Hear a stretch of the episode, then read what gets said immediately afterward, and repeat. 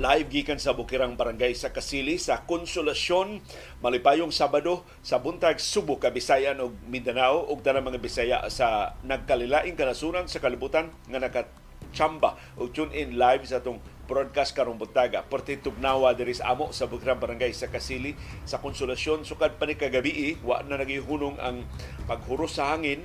Nito ang ni, ni hinay ug jutay ang huros sa hangin karong kadlawon pero ang katugnaw ni samot o ang amihan. Nahibalik na officially diri sa ato sa Subo ug sa Kabisayan ug sa Mindanao. I think gahapon pa ni o niaging adlaw pa ni nga ang amihan ni su, ni sugod na og dinhi sa ato. Pero karon pa gideklarar sa karong kadlawon pa gideklarar sa pag-asa nga amihan na mao ni dominar sa tibuok Pilipinas sa ito ba, wa na exempted sa kabugnaw sa amihan hastang kinatumyan nga bahin sa Mindanao nakaangko na nakabenepisyo na karon sa kay man ni tungod sa kagrabis ka init o kaalimuot sa nangagi nga mga buwan dinis atong dakbayan og lalawigan sa Subo ug sa tibuok Bisayan ug Mindanao. So officially, niya na ang amihan ato nang i-claim ang kabugnaw karong uh, buntaga. Karong buntaga sab atong hisgutan ang pagkuyanap na sa grabing epekto sa El Nino doon na pipila ka mga probinsya nga naghuaw. Minus na kayo ang ilang uwan sa niaging pila ka buwan, nangalaya na ang pipila sa ilang mga tanong sa ilang mga umahan. Ilad ni balitaa ug magkagrabe pa ni sa musulod nga mga buwan. In fact, ang ipahibaw ni retired pag-asa Vice Director Oscar Tabada nato ang latest nga reading sa pag-asa maghuwaw na ta dinhi sa Subo o sa atong kasilingan ng mga bahin sa Kabisayan ug sa Mindanao by March sa ikatutong buwan karong bagong tuig 2024.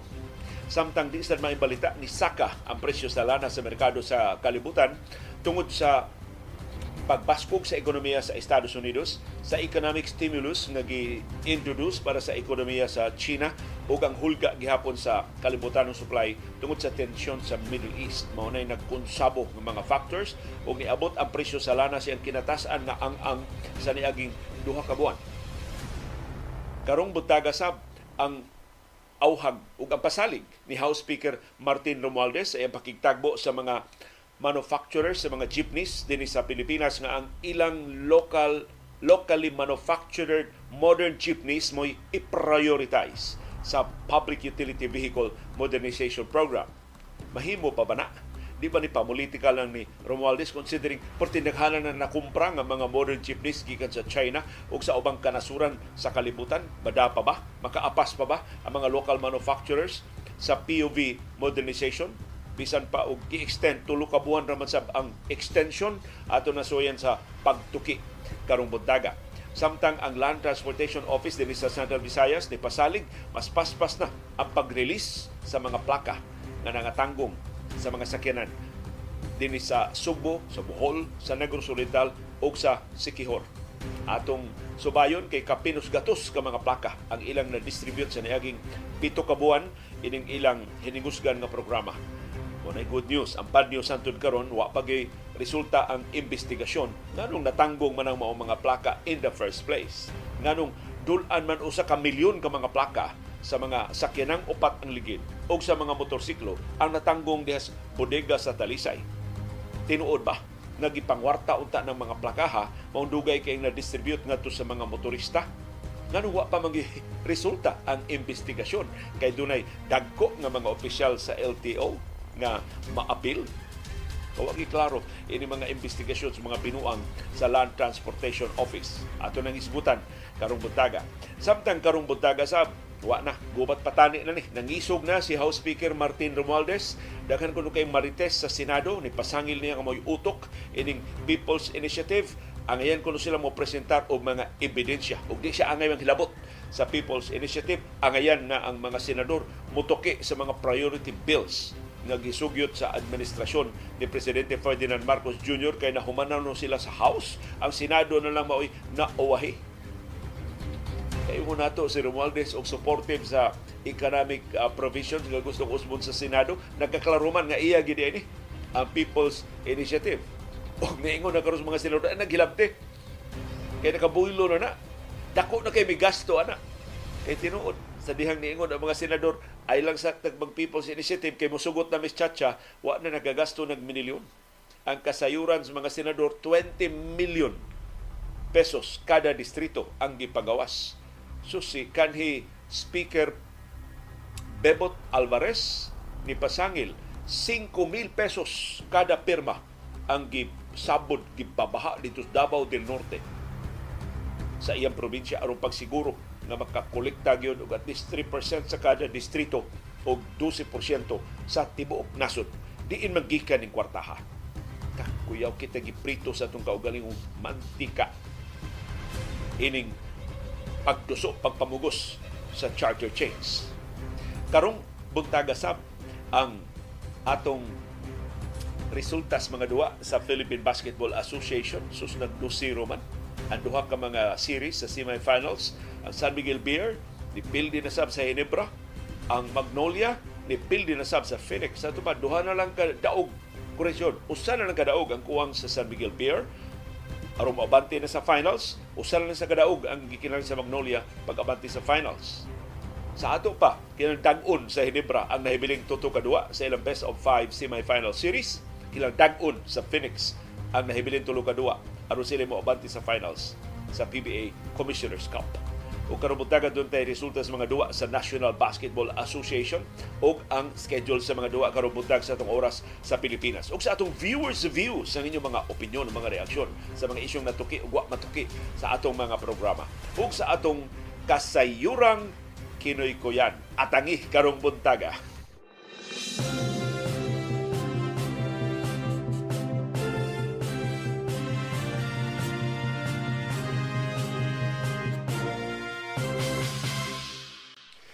Unahon nato ang maayong balita. Finally, doon na natay alibyo sa grabing kainit o kaalimuot nga atong antos sa niaging pila na kabuan.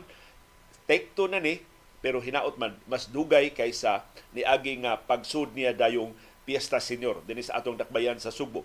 Wa, waram to kabut usa ka semana ang iya pagpabilin sa amihan dinis atong syudad ug probinsya sa Subo ug sa Kabisayan ug sa Mindanao dayong Piesta Senior atong ikatulong semana sa Enero No, technically ikaduhang semana to sa Enero ang lisod ang amihan. Uh, finally, ang amihan matod sa pag-asa nahibalik na dinhi sa ato sa Subo, sa Kabisayan ug sa Mindanao. Actually, kadtong forecast ni Director retired Director pag retired pag-asa Vice Director Oscar Tabada nga mahibalik ang amihan atong Pizza 25. Kami Sir Manny Limtong nagkakuyog man mi. Pag, panggawas gyud namo sa among diha mi kalihukan pagpanggawas gino perti bugnawa. Ingon sir Manny mauna ni amihan. Nanang amihan perti bugnawa. Perting kusuga baso dili kay kusog ang hurusangin nga ma-uncomfortable ka? Kada pag do na lang magkabatyang lang yung kag hurusangin ba? Perti bugnawa. Adto ning pizza 25 sa tuwa huybis gabi kamantag kami duhag sir Manny nagabatyag og kabugnaw pero pagka buntags birnis, balik mag-init. Doon ay gamay nga kabugnaw, pero dili siya ba ina na kabugnaw. Gabi inasab, as bugnawa na gid.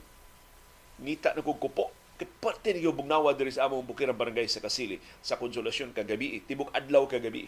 Tibok adlaw tibok gabi. Hanto na ngatog naming Dr. Iris ug BCB. Napagmata na ko karon buntag wa na gid. Eh ang tanang pagpakaroon ingnon sa kainit o kalimuot gibalayas na. Amiha na gyud ni. Dinhi sa ang ni hakop dinhi sa ato. Tuod man mao ni ang forecast sa pag-asa. Ang northeast monsoon nakaapektar na sa tibuok Pilipinas. So amiha na ang Subo, Bohol, Negros Oriental ug Siquijor sa tibuok Central Visayas. Amiha na sa Leyte, Southern Leyte, Biliran, Samar, Northern Samar, Eastern Samar, tibuok Eastern Visayas amihan na sa tibok Western Visayas, amihan na sa tibok Northern Mindanao, amihan na sa tibok Southern Mindanao, amihan na sa tibok Western Mindanao, amihan na sa Caraga o Sok Sargent regions sa atong Kamindanawan. Gikan sa amihanang tumoy dito sa Batanes o sa Babuyan Islands, paingon sa habagatang tumoy sa Tawi-Tawi o sa Sulu, amihan na ang nagdominar sa atong kahimtang sa panahon ang atong West Philippine Sea ang nahimutangan sa mga isla o mga features nga giangkon sa Pilipinas pero gikaibgan o gustong ilugon sa China, amihan na sab ang nagdominar nila dito. Mas dool ba sila dito. So ang Palawan ug ang iyang lungsod sa Kalayaan ug ang isla sa Pag-asa ang kinadak-an nga isla nga giangkon sa Pilipinas diya sa West Philippine Sea bugnaw sa bron. Hagbay na sila, naguna pa na sila nato og amihan. Sus, ang syudad sa Baguio, partiko ng Bugnaw. Ato man si Sir Nem sa seda dito. Masilag paibog ang iyang post sa Facebook na magkuray sila dito sa Katugnaw. The other day, matod sa pag-asa, mo ito'y kinaubsan na temperatura sa Baguio ni abot 12 degrees Celsius. Sus. Kana, doble na yung kupo ang kinahanglan ana sa Katugnaw, sa grabing kabugnaw diha sa Bagyo ug sa Unya ang pait ana ang ilang mga mag-uuma mao'y mo mag-antos mao'y mahiagom in town sa kahasol ug maalkansi gyud ang ilang mga panginabuhi. Kay kun masobrahan ra sab ang katugnaw mag-ice na na ang ilang mga umahan madaot na na ang ilang mga tanom mahulga sa kamatayon ang ilang mga hayupan. So inaut ato mga hayupan sa bukirang mga barangay dinhi sa Sugbo. Butang ila na wa man tay barn, wa man tay kwarta in town nga ikabutang og barn, wa man say suportang nahatag ang atong gobyerno nato i tago lang na kana bitong dili lang gyud siya iapupas hangin kun mahimo anha lang sa duol sa atong Pinoyanan aron ba matab, matab, matabunan ba gikan sa ka bugnaw ambot sa ka epektibo dunay mga mag-uuma ni ingon na malit lang sila og dagkong plastic mo ilang gikupo murag gihabol ba sa mura ba og gibutal buko-buko sa ilang hantod mosangya diri sa unahan sa tiyan sa ilang mga kabaw sa ilang mga baka sa ilang mga kanding aron nga ilang mga baboy aron nga dili mamiligro sa grabe nga katugnaw. Mo na ilang gihimo pipila ka tuig ang labay dihang dibugnaw sa pag-ayo ang atong temperatura dinhi sa syudad ug sa probinsya sa Subo. So nangandoy ta og kabugnaw pero di gihapon ka kumpiyansaan. Ang atong kahimtang sa panahon do nagihapon tay patak-patak kapag uwan nga mahiaguman tungod ining kulyada tungod ining pagbuylo sa bugnaw nga hanging amihan nga finally nahibalik na human sa pila ka adlaw nga pagpalta dinhi sa atong syudad ug sa probinsya sa Subo. Unsay aktual nga kahimtang sa panahon siyang tagsa-tagsa ka mga lugar. Palig ibutan diya sa atong comment box aron atong masumpay ining latest weather forecast sa pag-asa ug aron mas mapalapdan pa nato ang pag-aninaw sa atong palibot.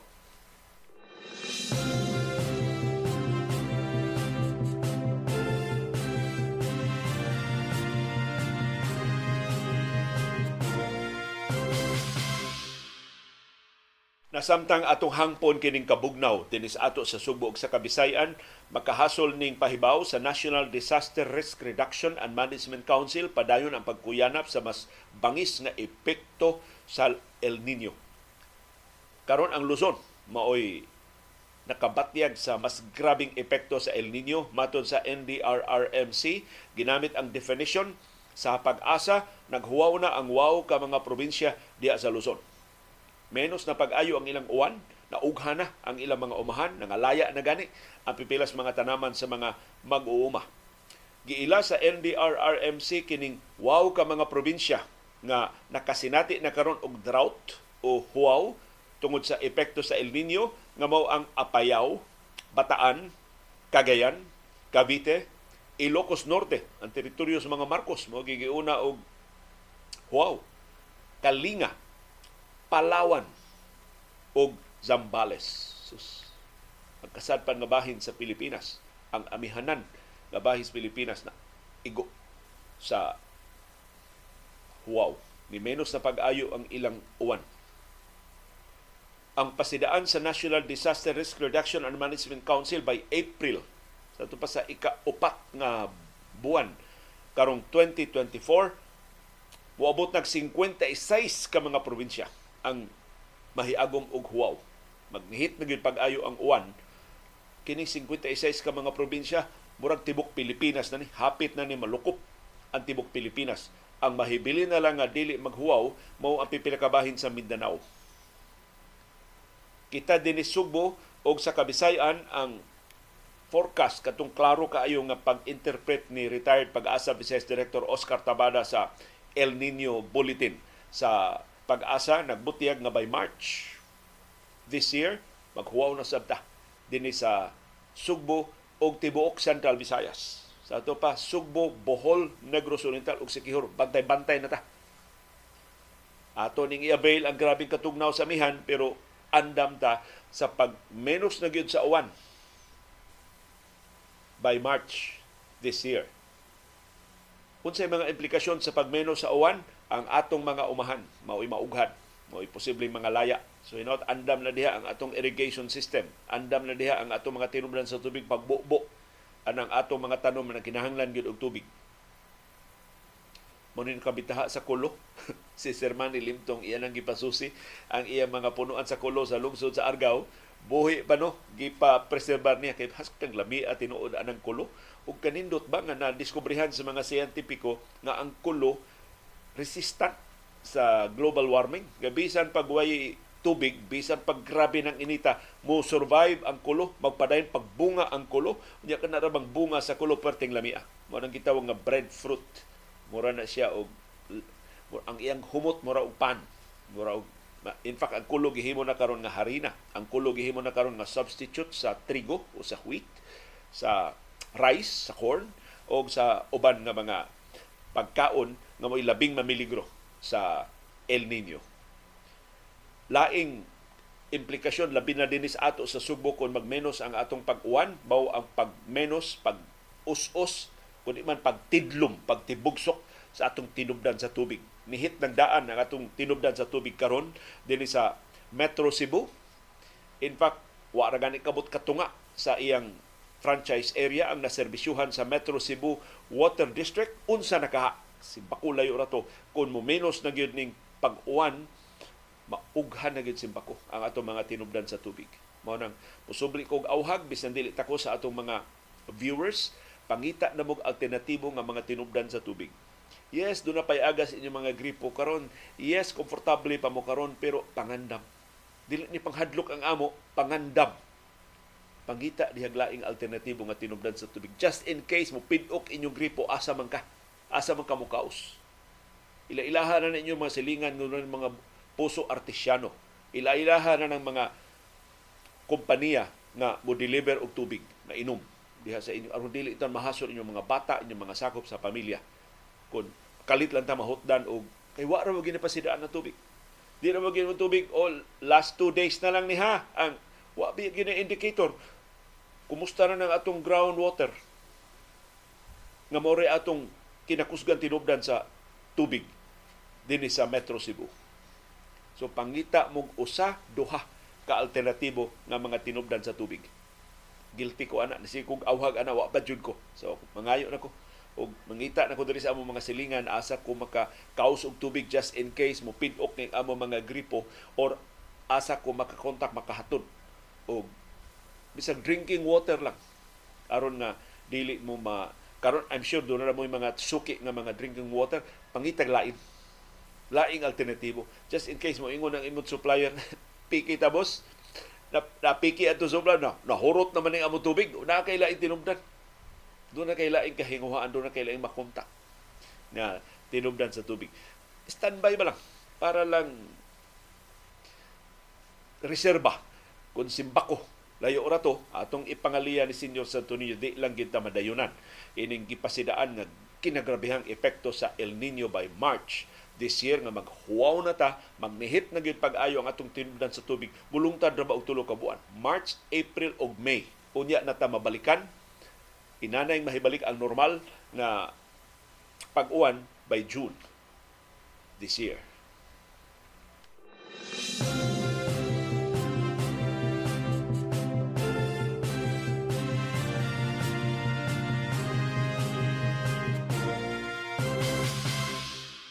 Ni ay laing dili maayong balita ni saka ang presyo sa lana sa merkado sa kalibutan pagtapos sa trading gahapong adlaw Biyernes.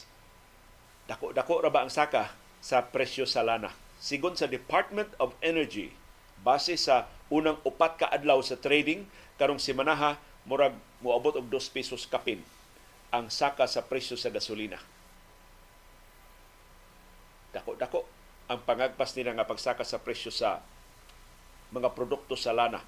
Ang pangu sa Industry Management Bureau sa Department of Energy nga si Assistant Director Rodela Romero labing menos 1 peso and 95 centavos ang saka sa presyo sa gasolina. Labing dako 2 pesos ug 10 centavos kada litro ang patong sa presyo sa gasolina. Unya gipunan pa og laing aumento sa ikalima o katapusang adlaw sa trading karong simana kay ni saka man ang presyo sa lana gahapon. Kuyaw. Mukaping gyud ni 2 pesos kada litro ang saka sa presyo sa gasolina. Sa krudo, dulan piso ang ilang banabana. Kuyaw mapunan pasab ni between 65 centavos and 85 centavos per liter. Muna banabana sa Department of Energy sa first few first four days of trading this week para sa krudo. Gamay ra pero mosaka gihapon ang presyo sa kerosene 20 ngadto sa 30 centavos kada litro. Mahimong mosak mo dako pa ni tungod sa pag saka sa presyo sa lana sa merkado sa kalibutan gahapong adlaw. Puno, puno ni sa aumento sa presyo nga atong nahiaguman karong semana kay ni atong Martes ni saka og 1.30 kada litro ang presyo sa gasolina ni saka sab og 95 centavos kada litro ang presyo sa krudo. Sa ato pa sa buwan lang sa Enero, wa pa gani mahuman. Ang buwan sa Enero niabot nag 1.60 kada litro ang aumento sa presyo sa gasolina o krudo. 1 peso and 60 centavos na per liter ang aumento sa krudo ug sa gasolina. Paitas atong New Year eh. Lihian man og bunal sa aumento sa presyos mga produkto sa lana. Ang kerosene ni saka sab og 40 centavos kada litro sukad pagsugod bagong tuig hangtod karong semana ha posibleng mapunan pa unya sa sunod semana. Unsa kadako ang saka sa presyo sa lana sa merkado sa kalibutan bag-o lang natapos ang trading sa ikaduhang sunod-sunod nga semana musaka ang presyo sa lana diri sa ato sa Subo o sa tibuok kalibutan. In fact, ang presyo sa lana settled at their highest in nearly two months. Naa siyang kinatasan nga ang ang sa niaging duha ka buwan. Ang rason mao ning mosunod. Una, ang positive US economic growth ni Blambok ni arang-arang ni Paskog ang ekonomiya sa Estados Unidos. Ikaduha, mga timaan of Chinese stimulus boosted demand expectations. Mga timaan nga kining latest nga stimulus package nga gi-unveil sa gobyerno sa People's Republic of China mo resulta ni sa pagdasig sa ilang ekonomiya, pagsulbong sa ilang konsumo o sa ilang demanda sa lana. Ikatulo, Middle East supply concerns ang kabalaka nga mahasol gyud ang atong kalibutan ng supply sa lana kun mukaylap gyud kay wa pay timaan nga nikalma na ang gubat sa tunga-tungang sidlakan dako ang kahigayunan mo. Awas ang gubat dias Gaza tali sa Israel ug sa Hamas. Maapektuhan ang silingan nga mga nasod sa Lebanon, sa Iraq ug sa Syria. Ug ingon man kanang gibombardiyuhan karon sa Estados Unidos ug sa Britanya nga Yemen. Nga mo nahibutangan sa mga rebuilding Houthis nga nagparensab sa pagpangatake sa mga oil tankers o mga commercial vessels diha sa Red Sea. So unsa kadako ang saka sa presyo sa lana sa merkado sa kalibutan ni saka siya og 1 dollar and 12 cents or 1.4% ang pagsaka kada baril niya 1 dollar and 12 cents kada baril ang saka sa presyo sa lana. So ang prevailing price sa lana human sa trading karong simana niabot nag 83 dollars and 55 cents per barrel. 79 dolyares ra man ni pipila ka adlaw ang nilabay karon sulbong na mao ni kinatasan niya nga ang ang sa presyo sa lana since November 30 last year. Nakapuno sa tensyon. Ug mo naka appeals nakapasulbong sa presyo sa lana gahapon mao ang pahibaw sa Houthi military. Nga ang iyang naval forces malampusong nilusad og operasyon nga ni-target og oil tanker sa Gulf of Aden. O niresulta sa pag-ulbo sa sunog sa mong oil tanker nga ilang gibombardiyuhan. Nakapasamot nis kabalaka nga mura og doon major disruption sa global supply sa lana Kay murag wa pa magid mabadlong bisan pa sa pagtukod na sa multinational force gipanguluhan sa Estados Unidos ug sa European Union nagpadayon na ang pagpanghasi ug ang paggara sa mga rebuilding Houthis ug sa mga pirata sa Somalia diha sa Gulf of Aden ug sa Red Sea. Nga mo'y agianan sa kasagaran sa mga barko nga gikargahag lana ug ubang mga produkto gikan og padung sa Europa ug sa Asia.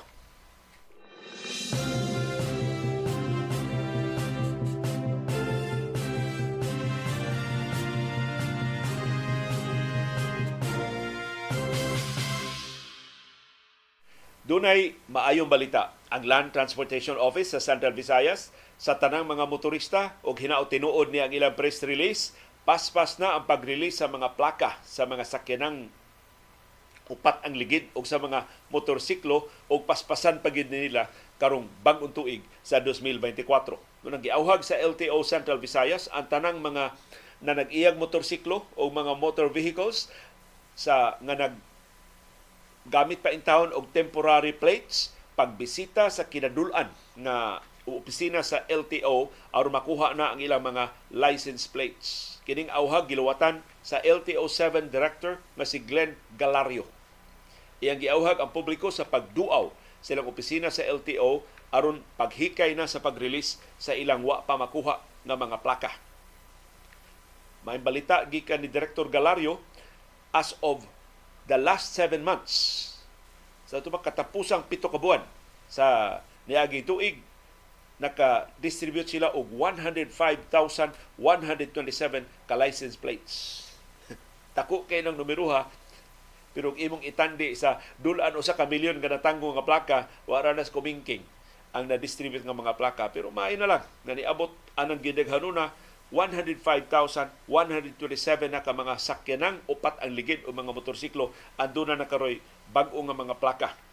Sigun sa LTO, sukad Hunyo 9 sa niaging tuig hangtod Enero 19 karon tuiga nakadistribute sila og mga plakas motorsiklo ni abot og 91,835. Daghan nakadistribute siya siyang plaka sa mga motor vehicles niabot og 13,154. Mas daghang plaka diha sa mga motorsiklong natanggong sa bodega sa Land Transportation Office and out makakita gyud silang mas epektibo paagi pag paspas pa pag apod-apod ana kay natanggong na ng upat lima ka tuig. Kay gusto niya unta ng pangwartahan sa kanhi kadaguan sa LTO may na lang wa mo dugo ang mga dealers. Huwag mo nang natanggong kay wa sila ka kwarta, wa nila i-distribute ang mao mga plaka. Giimbestigar na kuno is LTO hantod karon. Pito ka buwan na sa datong pinaabot sa resulta sa investigasyon, wa pa gyud. Kasong napasaka, wa pa gani bisan usang na ilhan kinsay nisuway ang pangwarta ang mga mga plaka. Ang pangutana, unsaon man pag-claim ang bag-o mga plaka unsa may buhaton sa mga motorista aron masusi na nabang ilang plaka kanusaan nila makuha. Pila ka adlaw sila nga magpaabot. Mao ni ang guidelines sa Land Transportation Office. Aron ma-release ang inyong mga plaka adto mo sa nearest LTO office nga accessible ninyo. Dayon, igabot ninyo dito, mangayo mo anang formang gitawag og Plate Information Form PIF. Naman ay kung entertain mo taga LTO, ina nga ngayo mi og plate information form. Fill apa nimo ang tanan nga gikinang kasayuran sa plate information form, ya imong isumiter ipatapot ang imong OR o CR sa imong registrasyon sa sakyanan. Igsubmit nimo ana ingnon ka nga wata lang sir or ma'am makadawat ka og text within the next 48 hours. So duha usa nga to sa duha ka adlaw makadawat ka og text confirmation sa status sa imong imong license plate. Naa ba ang imong license plate? Available ba ang imong license plate?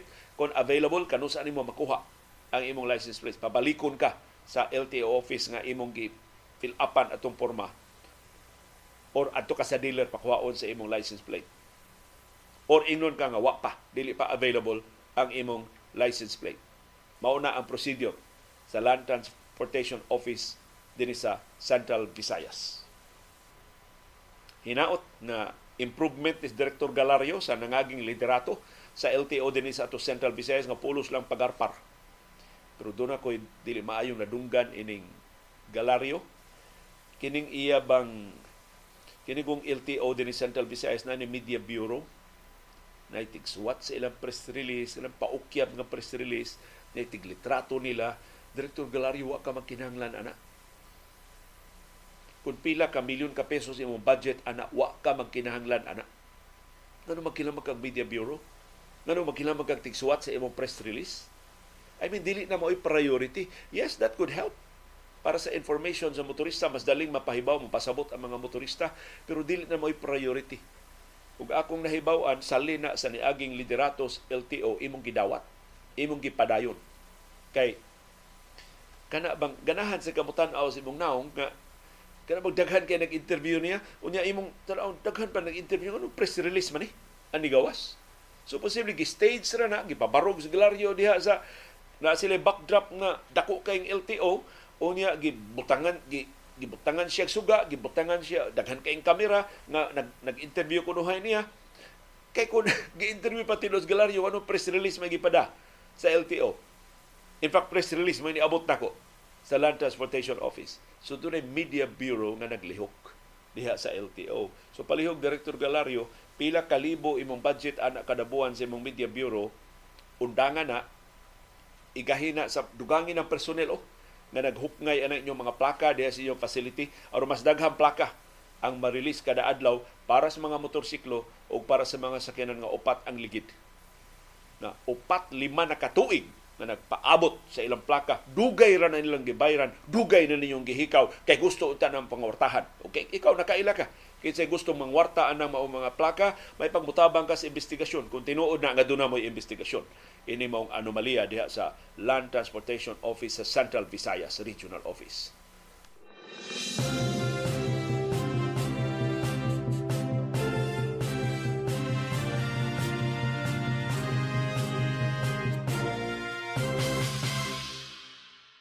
Ni ay maayong balita. Duha ni kamay nagsunod nga may balita. Gikan ni House Speaker Martin Romualdez. Ako rin gunahan na Romualdez pero may ning balita. O hinaot nga iya ning tinudon.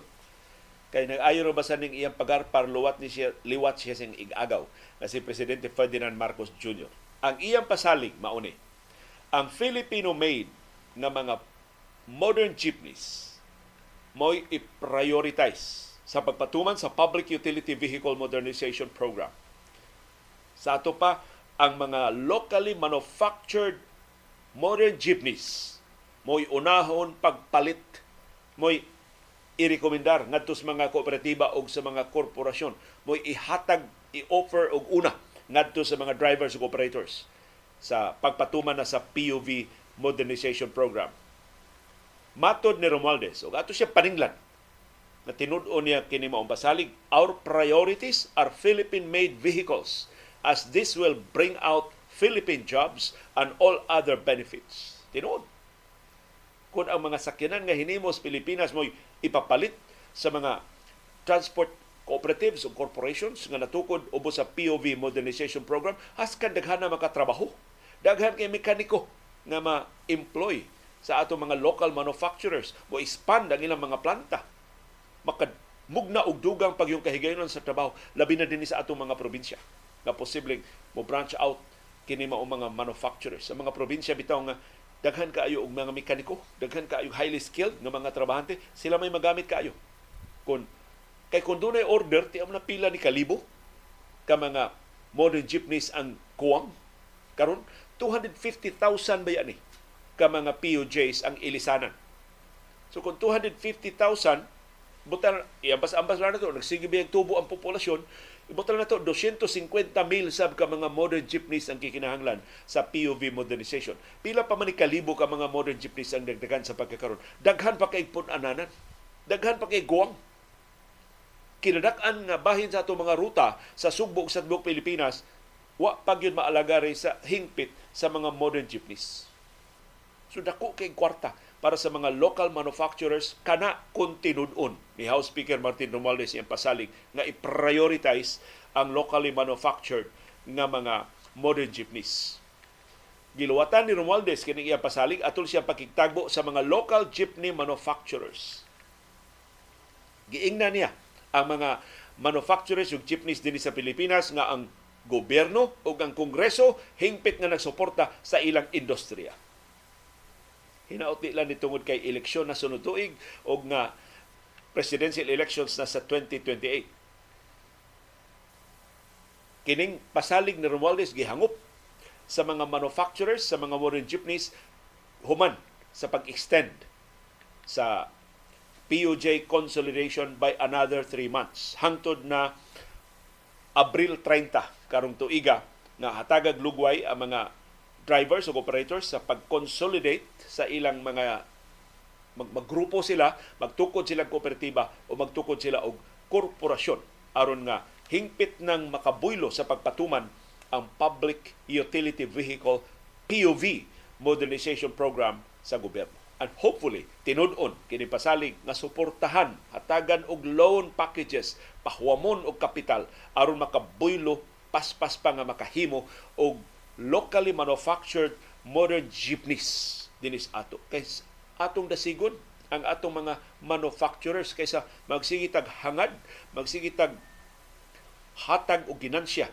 ngadto sa mga modern jeepney sa China wa ta kahibaw sa kalidad wa ba na baratilyuha o magsigitag import sa mga modern jeepneys gikan sa ubang kanasuran. Opo sa kondisyon nga bisan locally manufactured compliant sa Euro 4 nga mao'y minimum requirement aron mahimong mas limpyo ang mga tamputsyo dili sama ka hugaw ang aso nga ma-generate ini mga sakyanang pamasahero nga mo musubay sa atong mga ruta kun mahinayon kung tarungon sa pagpatuman ang PUV Modernization Program.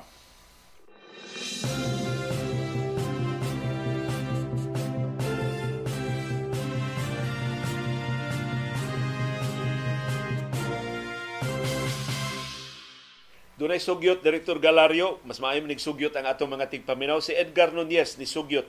Mayo unta online ang inquiry about sa license plate availability. Gamito nila ang budget sa ilang media bureau for automation or online plate inquiry. Actually, atong paninglan si LTO Chief Vigor Mendoza. Pag-anhin niya din Sugbo atong Agosto man ito, last year, niingon si Mendoza nga mahimo na ang online inquiry. Maghimo no sila og website, ya adto sa website ibutang nila ang tanang available nga mga plaka. Mo-type lang ka sa imong ngan, mo-type ka anang nabitaw na numero mo identity sa sakyanan imo nang i-type mo gawas. Available na ba ang imong plaka asa nga opisina sa LTO o dealer nimo makuha ang imong plaka. Mo pasaling ni LTO Chief Vigor Mendoza. Pero ako nahibawan kinis Mendoza pagarpar sa bli. Kaya na politiko ba yan eh? Na kongresista man din siya. Bila katuig gani siya nasakop sa House of Representatives. So wasa ni magnihit og pagarpar si Vigor Mendoza. Ato siya paninglan, siya pasalig. May ning imong ideya Edgar Nunez nga hay naman tong online facility katong website nga gipasalig na tukuron himuon sa Land Transportation Office nganong balik man tag manumano Director Galario Galario imbis magpunsisok mga tao di sa inyong opisina maka, makahigayon makabuylo ng mga fixers diya pamunal o mga biktima online na lang. Maka, ginhawa pa mong dili kayo maghuot sa inyong mga opisina sa Land Transportation Office. So ako salig ko ninyong amo mga viewers nga kamoy tinubdan sa mas nindot nga mga ideya. O ginaot paminawon sa hingtungdan nga mga ahensya sa gobyerno So nangutana diri ako sana to ka viewer kung mahutdan gyud og license cards, a pla- plastic cards, mobalik na basab og papel sa mga driver's licenses, why hisgot ang Land Transportation Office ana. Ang ilarang gisulti mao nga i-extend ang validity sa mga driver's licenses nga dili maka ma-renew tungod sa kakuwang sa plastic cards. So ano sila hisgot nga mo issue sila og papel na plastic cards. But maybe kung gusto ka og papel, mahimong hatagan tili ka og papel, pero nganong gusto man ka og papel nga ma-extend man ang imong karaan nga driver's license. Kaya di man na imong sa nga way plastic card sa driver's licenses ang Land Transportation Office. O posibleng mahurot na na before the end of January. Pila na lang kaadlaw sa Enero, ang uban ganing mga regional offices sa Land Transportation Office nahutda na. Last year pa, nahutda na sa mga plastic cards kay ambot unsa binuang diha sa LTO dako gite ng kwartaha daghan gite kay mag-ilog ang buyot nila diha sa ilang mga komisyon o mga tungpat sa LTO wa gyud na mahitsura. Sud nas daghang katuigan sud nas daghang administrasyon kanang papang-issue o mga driver's licenses o ang mga plaka sa mga sakyanan. Murag wa bagid matarong pagbahin. Ang kundo na may kita ka na mao mga racket diha sa Land Transportation Office. Pero hinaot Director Galario imong apurahon si LTO Chief Vigor Mendoza nga sir nakasaad na ba ka dinhi Subo? Na doon tay website. Hain naman to. Nganong ang mga tao naman sa atong patuo sa LTO pa fill up naman sa nato og form. Kasayon ra unta ko naa sila sa ilang mga sakyanan naras ilang mga telepono nas ilang mga Pinoyanan nas ilang mga opisina. Maka-check sila online. Available na ba ang ilang mga plaka? Aron dili pa kayo maghuot ang atong mga kliyente sa atong mga opisina sa Land Transportation Office. So hinaot nga ang LTO mutuman ining sa ara. Gawas lang kon si LTO Chief Vigor Mendoza way kalainan sa sama niyang sa iyang mga kauban nga mga politiko. Muhimo lang og saad aron pakyason.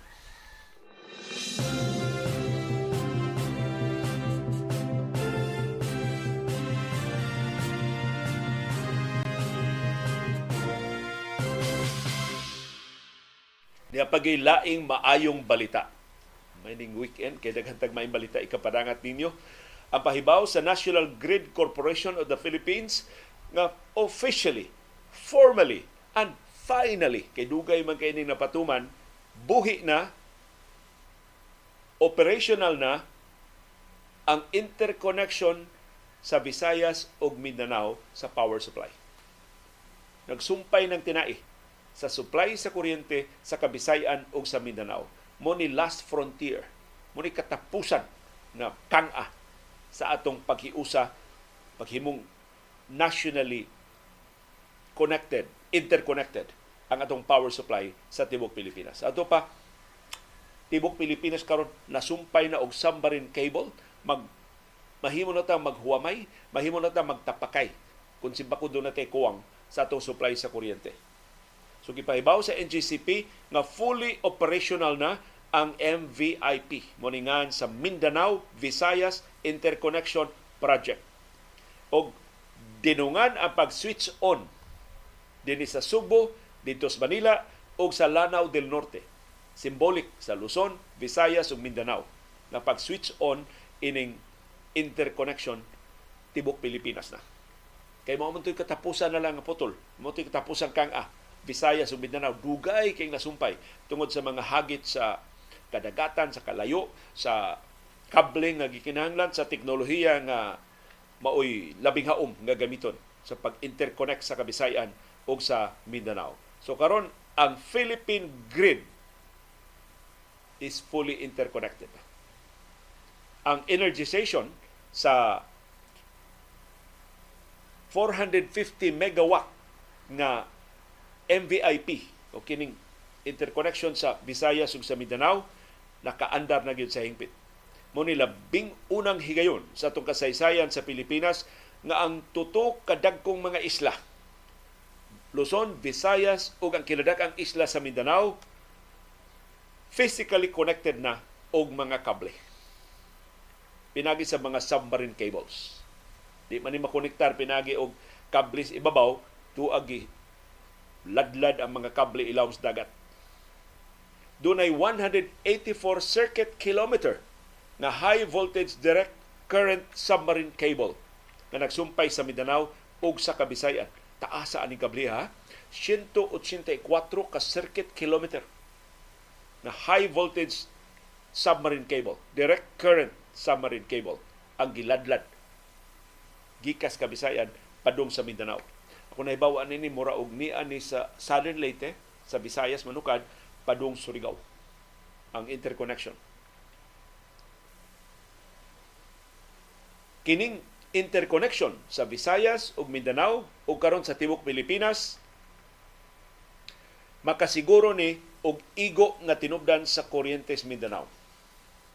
Igo nga supply sa kuryente sa Kabisayan ug igo nga supply sa kuryente sa Luzon. Ang konsepto ini mao nga maghuwamay sila kinsay kuwangan og kuryente mohuwam sa pikas nga isla kung doon na sila supply sa kuryente. Ang keyword ana kung doon excess, doon ay sobra nga supply. So di sad mabalaka man gud ita baka nang atubag attitude bitaw nga iyahay nga maniguro ta sa ato, of course maniguro ta sa ato. Pero ang objection gid ng interconnection kung magnihit ang Mindanao mo apil may kanihit din Subo, dili. Kung magnihit ang Mindanao, mukuha sila sa Visayas kung doon ay sobra ang Visayas. Pero kung sakto ng Visayas, dili kuhaan, ato sila mukuha sa Luzon. Kung doon ay sobra ang Luzon. Kung may sobra ang Luzon, moingon ang Luzon ng Visayas, sorry po.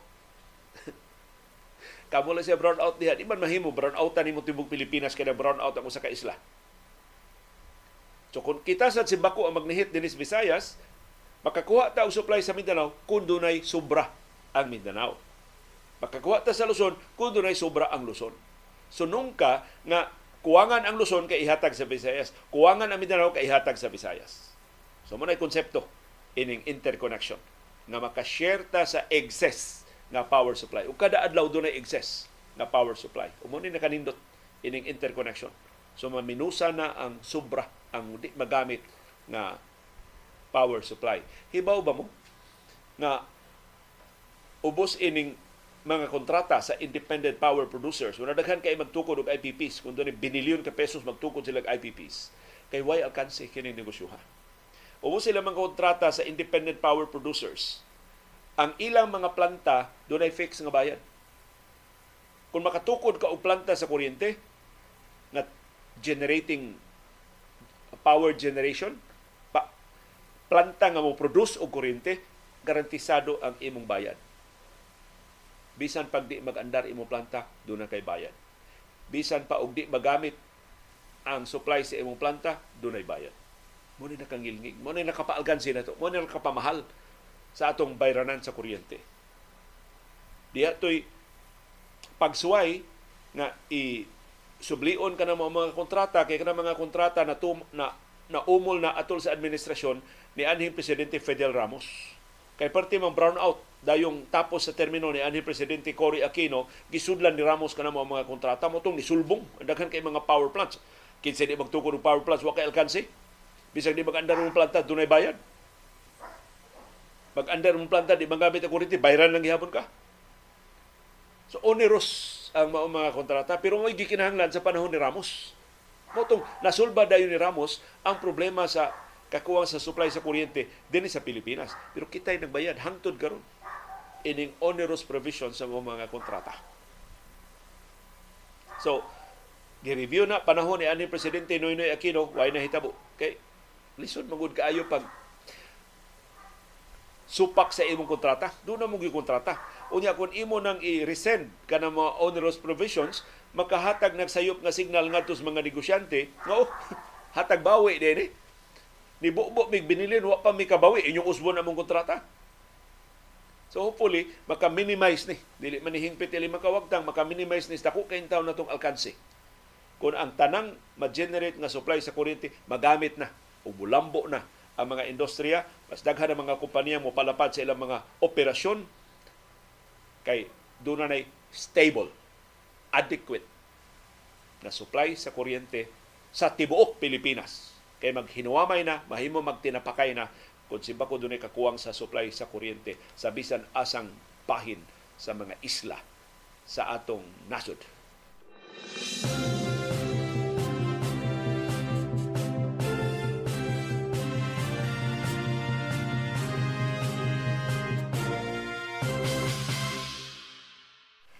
Laing maayong balita. Wa ni nako tuyo ah, pero nagsunod ning maayong balita. Ning higayon gikan sa Departamento sa Edukasyon. Officially, sugod gahapon Biyernes, gaan na ang paminaw sa mga magtutudlo. Di na kayo bugat ang ilang mga abaga kay gitangtang na ang administrative duties gikan sa mga magtutudlo. Officially, gimando na sa DepEd ang immediate removal sa administrative tasks gikan sa mga workloads sa mga magtutudlo. Pinagi sa Department Order nga giluwatan sa DepEd kagahapong adlaw. Matod sa DepEd, this DO will take effect immediately upon its approval, issuance, and publication on the DepEd website. So mga 15 days from now, effective na ni. So unya na ni sa liwa sa Valentine's Day or atol sa Valentine's Day. Kanindot aning gasas Valentine sa atong mga magtutudlo. Unsa may definition sa administrative tasks nga gitangtang sa DepEd gikan sa mga magtutudlo. Mao ni ang definition sa DepEd sa administrative tasks. Work related to the effective and efficient operations of schools or programs, projects, and services which are not directly related to teaching and academic learning. So kanang tanang trabaho nga way appeal sa pagtudlo sa mga bata, administrative chores ta, di na na sa teachers karon. Kuwaon na gikan sa mga teachers. So kanang paghimo og reports ngadto sa DepEd, daghana ko ng reports himo sa mga teachers. Wa na na. Kuwaon na gikan sa mga teachers. Kanang pagpanguliktag bayad, PTA, ngano mga teachers may pakuliktahon adto na na sa mga administrative staff. Wa na may wa man appeal sa teaching ug academic learning. So, sugod gahapon, dili sugod gahapon, 15 days from now, upon the effectivity of this department order, ang mga administrative tasks dili na himuon sa mga magtutudo. So kinsa na may mohimo? Importante ni. Kay gitangtang nas mga magtutudo pero wa say mohimo ni makaimukat sa mga eskwelahan. Ang mohimo ana ang school heads, ang mga principal, ang mga bisor, mga supervisors. Mohimo himo ini So mga principal pati hayhaya kamo na ma'am, sir. kamo na budok-dok ini mga reports nga inyong gi sangon ngadto sa mga teachers. And of course sa mga non-teaching personnel. Musud na to katong chismil ka mga administrative personnel na hire na ang 5,000 last year, laing 5,000 ang i-hire this year. Hopefully, paspasan ang hiring ana mga non-teaching personnel nga mo'y mutuman na, mo'y muhimo na ni mga trabaho nga gitangtang, hopefully matangtang na gikan sa mga magtutudlo Sigon sa Departamento sa Edukasyon, kining ilang pagtangtang sa administrative tasks sa mga magtutudlo, gibase nila sa pagtuon atong 2018 ang Teacher Workload Balance Study. Kami si Bigger?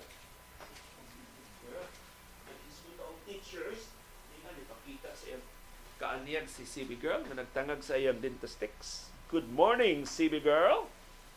It's may nag kanang pag hatag ni mong dentist si mahum na siya og administrative task ni Dr. Iris dili na related sa iyang profession sa medicine pero way nagmain ana kay nahigugma na Dr. Iris nimo na ay sad siya gabusuhi ha si Dr. Iris ha ibaw biya kasib na inikipat-kipat sa imong nindot kay mata matunaw ng kasing-kasing ni Dr. Iris dili na kasupak nimo sa unsay pangayoon ato-ato ba lang ni Sibha? Mao ni si CB Ya, Sabado man ron, mumusta na siya siya kinakusgan yung pamahaw niya, na mo naba mo si Kwati, na mo mo putumaya, kay mo ni nindot kay kontras katugnaw sa amihan nga niabot na dinis ato sa Subo ug sa Kabisayan ug sa Mindanao. Mo ni si CB Girl. Salamat CB Girl. Sa imong pagkuyog namo karong buntaga. Mao niya pagtuon atong 2018 ang Teacher Workload Balance Study.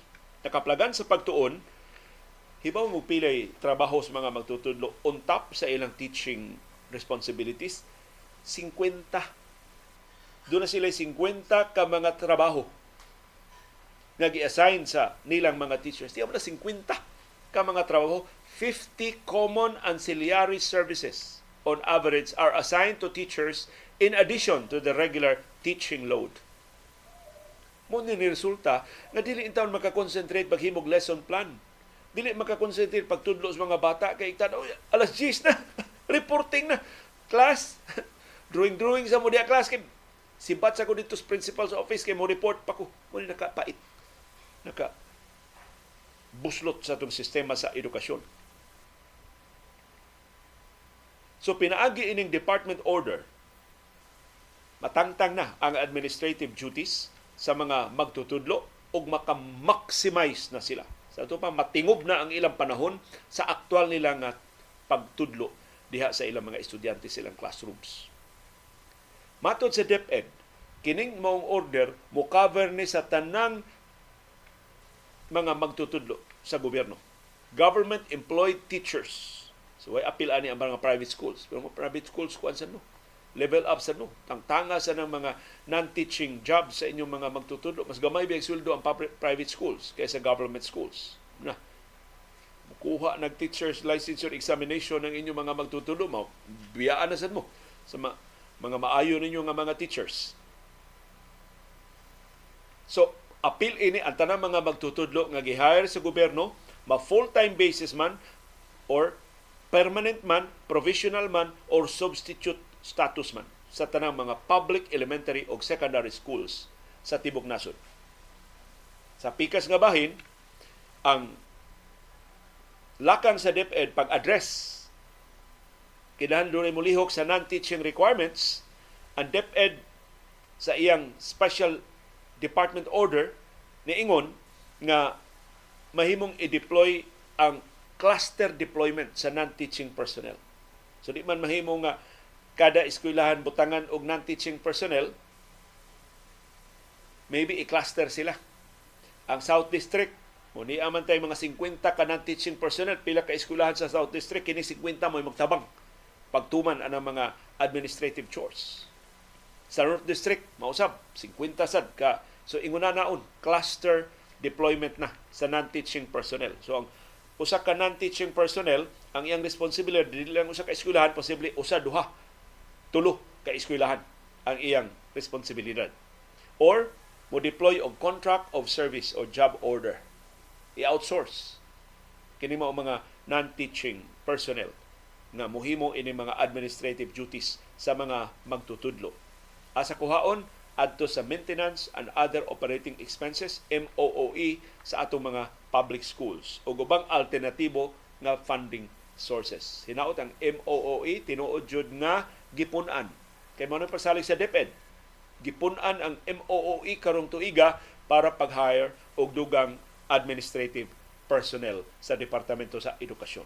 Nindot kay ning maong sugo sa DepEd pero ang order is one thing, ang implementation is another ug ang tanang mga veterano nga mga magtutudlo o mga principal o mga educators musulti nato there is a whole world of difference between policy making and actual implementation of such policies. Hinaot matarong pagpatuman kining nindot nga lagda sa DepEd pagpa gaan sa trabaho sa atong mga magtutudlo aron makatingob na sila sa ilang panahon ug atensyon pagtarong, pagpalambo, paghimong mas epektibo, paghimong mas engaging silang pagtudlo sa atong mga bata sa ugma sa atong nasod.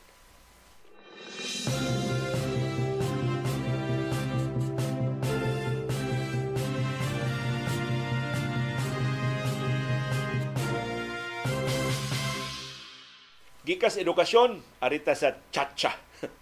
Gikas edukasyon nga mo'y mo andam sa atong ugma, arita sa chacha nga posibleng makapahagsa sa atong ugma. Kon ato ning nuntan kon ato ning kumpiyansaan. Gipahibaw sa Commission on Elections naka, nakadawat na sila og mga perma gikan sa 1072 ka mga lungsod o mga syudad sa tibuok nasod.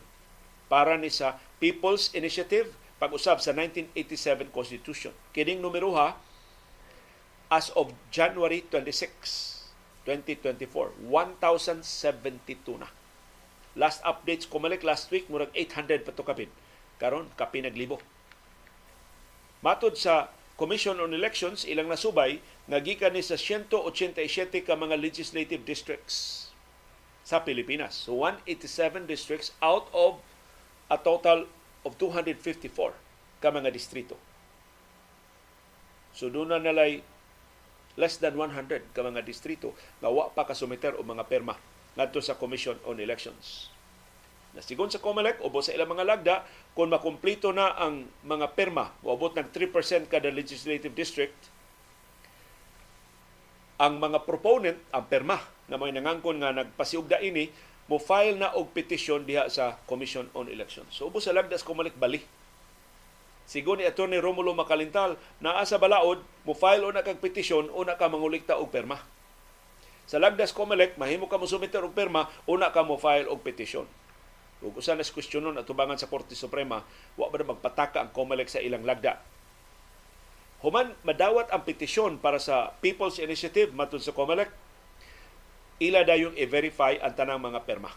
So karon ang gihimos COMELEC pagdawat o pag-certify ini mo mga perma giihap lang nila pila ka perma ang naa niabot ba og 3% sa total number of registered voters sa kada legislative district.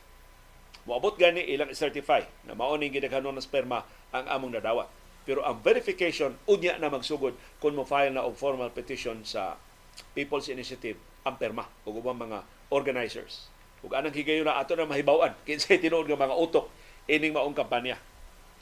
Human sa verification, naglaylay ang banabana sa verification ang unang, sulti ni COMELEC Chairman George Garcia maabda silang unong kabuan sa verification sa signatures. Lately, two weeks ago, niingon na sa Garcia, two months ready ay. Ang gikinahanglan 60 days ra ang ilang gikinahanglan sa verification murag dunay nag-apura ni Garcia ay kay nagdugaya mo na nagduda ta kabay sa obra ang COMELEC ining chacha human sa verification makaplagan hopefully nga authentic ang mga perma naka hingpit sa tanang requirements para sa People's Initiative ang COMELEC mo schedule dayon og national referendum or national plebiscite magplebisito or magreferendum. Tibok na sud na. Pangutan-o na nga ni ay proposed amendment sa 1987 Constitution. Ang proposed amendment mao nga usbon ang 1987 Constitution pinagi sa joint voting sa House ug sa Senado. So kuwahi sa pag-insister sa mga senador nga separate ang voting. Magbotasyon ang House ug ila, magbotasyon ang Senado ug ila. Pero ubos ining gisugyot sa People's Initiative, joint voting na. Suyupon sa 316 ka mga kongresista ang 24 ra ka senador. So bisag di pa mutunga ang mga senador, mo boycott pang Senado, mapasar gihapon ang constitutional amendment. So na na ang katawhan na ang mga botante na maoy mubutar yes or no sa proposed amendment sa 90, sa gisugyot nga kausaban sa 1987 Constitution. Why specific nga kausaban nga gisugyot kundi ang manner sa pag-usab maoy gustong usbon sa proponents aning charter change. Naghimo kog analogy ini sa akong column sa The Freeman karong buntag. Pasaylua sa kakuwang nako og panahon sa pagtuon o pagduki-duki mao ra naabot sa kung una nga aron masabtan ba nato unsay implikasyon unsay kahulugan ining pag-insistir nila pag-usab sa atong konstitusyon. Mura ta og dunay bay kadiyot mag-break ta kadiyot. Atong analogy ngano nga kining chacha mura ni sugyot pag-usab sa atong Pinoy anan sa atong bay kinaghisgop ni tagbay kay gahapon sa atong panahom dayong kilom-kilom human lamang ni ini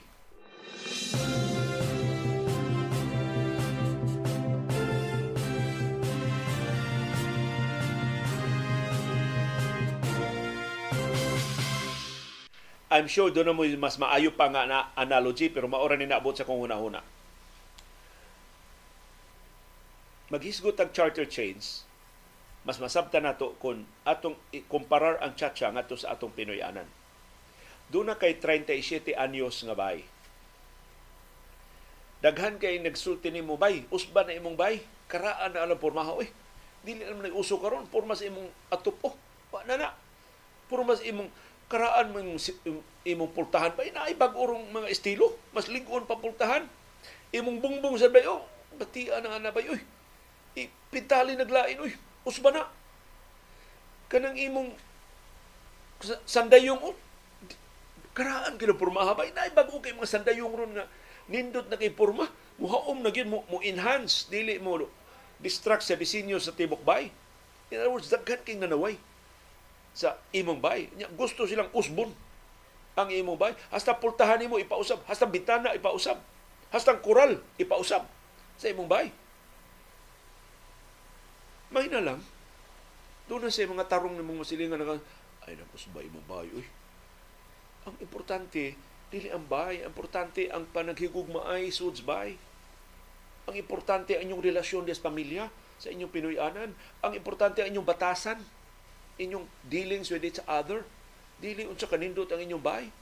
Kano inyong bahay, basta wa lang na magtuo. Kung magtuo ang bahay tapakan ang tuo, dili usbon ang tibok bahay. Na naguba ng usa ka tile, dili ni mo lang katon ang tibok sahog. Ilisin ang usa ka tile nga naguba o nalangkat o nabuak. Doon buslot ang imong bintana. Ayaw, ilisi ang tibok bahay. Imo ang bintana mo imong ayuhon. Mo imong tabunan. So ito mga tarong basag na nakasulti ni mo. So wag ka mo sugot sa mga pagsuway pag-usab sa imong bahay. Ako nang gidetalyetan ng diya sa akong kolom. Di lang ito i-detalye din sa ato. But finally, kini mga nisuway o kumbinsin mo pag-usab sa imong bahay, wa man sila kadama nimo nakahuna huna sila og bag-ong maniobra. Ang ilang bag-ong maniobra mao, di na sila manaway sa imong ato, di na sila manaway sa imong bintana, di na sila manaway sa imong pultahan. Moingon na sila.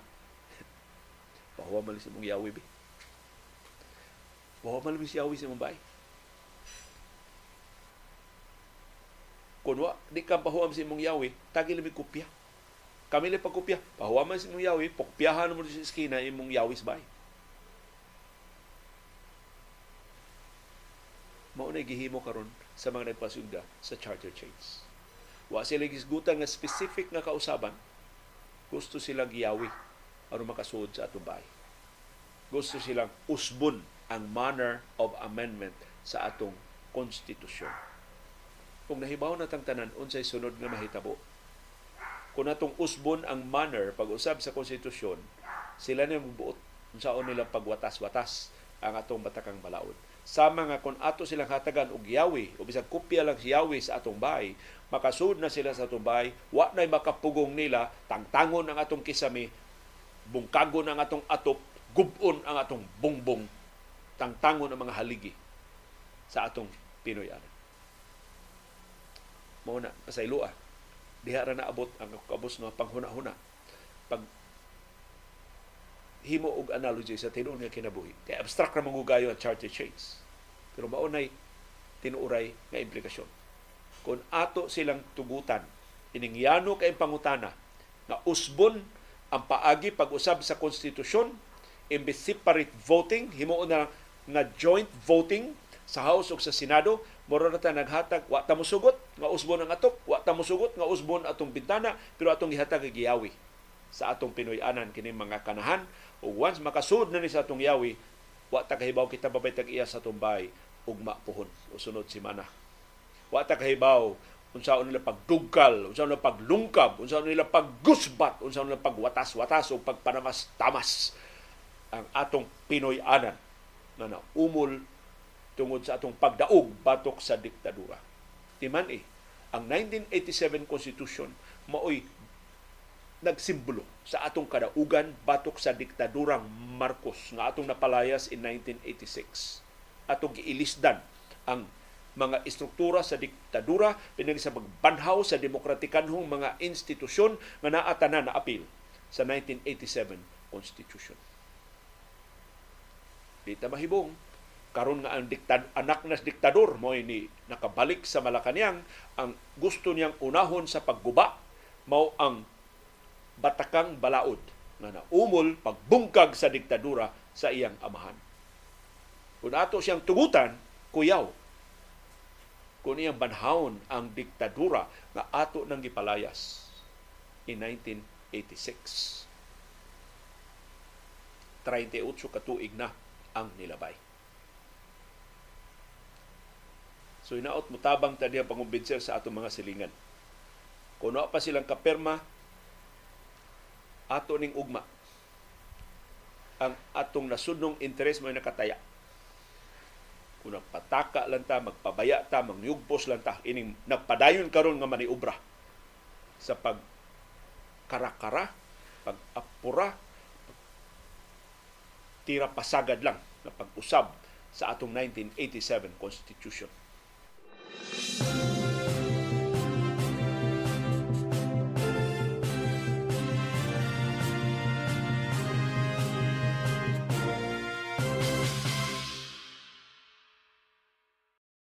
Sa iyang bahin, si Senate President Mig Subiri niingon nga nagsugod na ang constitutional crisis.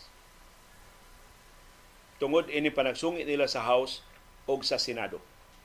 Kay tinuod kung makasungi ni duha ka bay balauranan, wa pa mapasar nga balaod nun. Tanang balaod nun ni Presidente Ferdinand Marcos Jr. di na makalahos kay nag-away naman ang House ug Senado. So ang tanang balaod nun sa Senado, isalikway na sa House, tanang balaod nun sa House, isalikway na sa Senado. Gawas kon maka-overcome sila sa ilang mga petty political interests. Pero ang kalidad sa itong mga politiko karon, ang kalidad sa mga sakop sa House ug sa Senado karon, gubat patani ni. Kay ang Senado, igo ra sang nanalipod siyang political future. Dili ni tungod sa prinsipyo. Maybe, pipila ka mga senador, prinsipyo mo gibarugan, pero ang labing dakong tuyo sa Senado pagsupak sa People's Initiative mao ang pagpreserbar sa iyang kaugalingon. Kay kung mapasar ang People's Initiative, mudaog sa national referendum, ang Senado wa nay lami. Pikatan na las mga kongresista, supak na mo, sige, supak mo. 24 man mo kabuok. 316 me dire. Sayo na rin ninyo pig pig-iuton, sayo na rin ninyo pahilumon. Sige, diskurso mo, inigbotasyon. 316 man may kabuok, 24 raman mo. Wag yun mo daganan. Of course, maka-appeal gyapon Senado sa proceedings, pero sa aktual botasyon, wala ilami ang Senado. So, yupon na siya sa mas daghang mga kongresista. So, ningon si Subiri, tungod ining pagpamugos sa People's Initiative og siya kumbinsido na nga orchestrated ni sa liderato sa House of Representatives. Constitutional crisis gyud ang mamugna ini. Ingon si Subiri nakadawat siya sa suwat ni House Speaker Martin Romualdez pinitsahan og Enero 25 sa suwat ni Romualdez giulog-ulugan niya si Subiri nga Megs okay ko anang imong economic provisions. Ipasa na ninyo suportahan na namo kining naglihok sa People's Initiative mix pila ni kabuok ang mayoriya suporta ninyo sa Senado. Pero dunay gisuwat si Romualdez nga naka-betray, nakabisto sa tinuod niyang agenda. Ug nabantayan ni, ni Subiri. Mato ni Subiri, as for his suggestion of an alternative people's initiative emanating from the Senate, there have been no discussions on this So yung subiri, binuang ni suwat ni Romualdez, nga nung niingon man siya nga, doon na may People's Initiative ang Senado. Wa man mi magpasiugda og People's Initiative ang Senado. Ang among giduso, Constituent Assembly. Musugyot may og specific nga kausaban sa mga economic provisions, namely katong sa public services, sa advertising, sa edukasyon, tulura ka mga kausaban sa economic provisions butangan na namo og sumpay nga uh, ad, unless otherwise provided by law. So abli na tanan kana mga provision. Sa bisan unsa kausaban nga ilang mahuna-hunaan. Pero apila senado sa separate voting sa constituent assembly. Why people's initiative nga gipasugdahan na senado? In other words kinis Martin Romualdez kaliwat kinis mga Marcos ug mga Romualdez Usahay ba, matintal ba ta og tan-aw nila nga bungbong lahi tayo na siyang amahan. Oy. Plus Romualdez, lahi tayo ng Kokoy Romualdez. Oy. Lahi tayo ng Emilda Marcos. Oy. Until makakita ba tayo ni mga Maharlika Investment Fund, gipamugos nila. Karon chat siya na sa ilang gipamugos. Mag-chopper pa dong sa concert. Maglaag-laag dito Singapore kay motanaw sa lumba sa F1 liwat ni sila sa ilang giliwatan. Busa dili ni sila angayan nga kumpiyansaan. Maro pas pinya ni mga kanahan. Lahi ng mga lagda nga ilang gitamdan. Dili ang nasudnong interes mo'y ilang panalipdan. Dili ang kaayuhan sa kinabag-an sa katawhan mo'y ilang ipatigbabaw. Nahibaw tang tanan unsay ilang agenda. Nahibaw tang tanan unsay ilang tuyo. Nahibaw tang tanan unsay ilang motibo ug kana mao ang pagpabilin sa gahom ang pagpaburot sa ilang personal nga mga interes ginamit ang mas lapad nilang influensya o gahom. Nibalik sila sa Malacanang, di lang aron sa pagpanalipod sa ilang illegal nga katigayunan nga gustong sakmiton pagbalik sa gobyerno, kundi pagtumpi pa og dugang illegal nga katigayunan kung ato silang tugutan. Munang kutob sa mahimo, ngita tagpaagi unsaon ato silang mabadlong. Unsaon nato ni sila sa pagpitol. Ug kung mahimo sama sa ilang mga ginikanan ato ni silang palayason gikan sa katungdanan.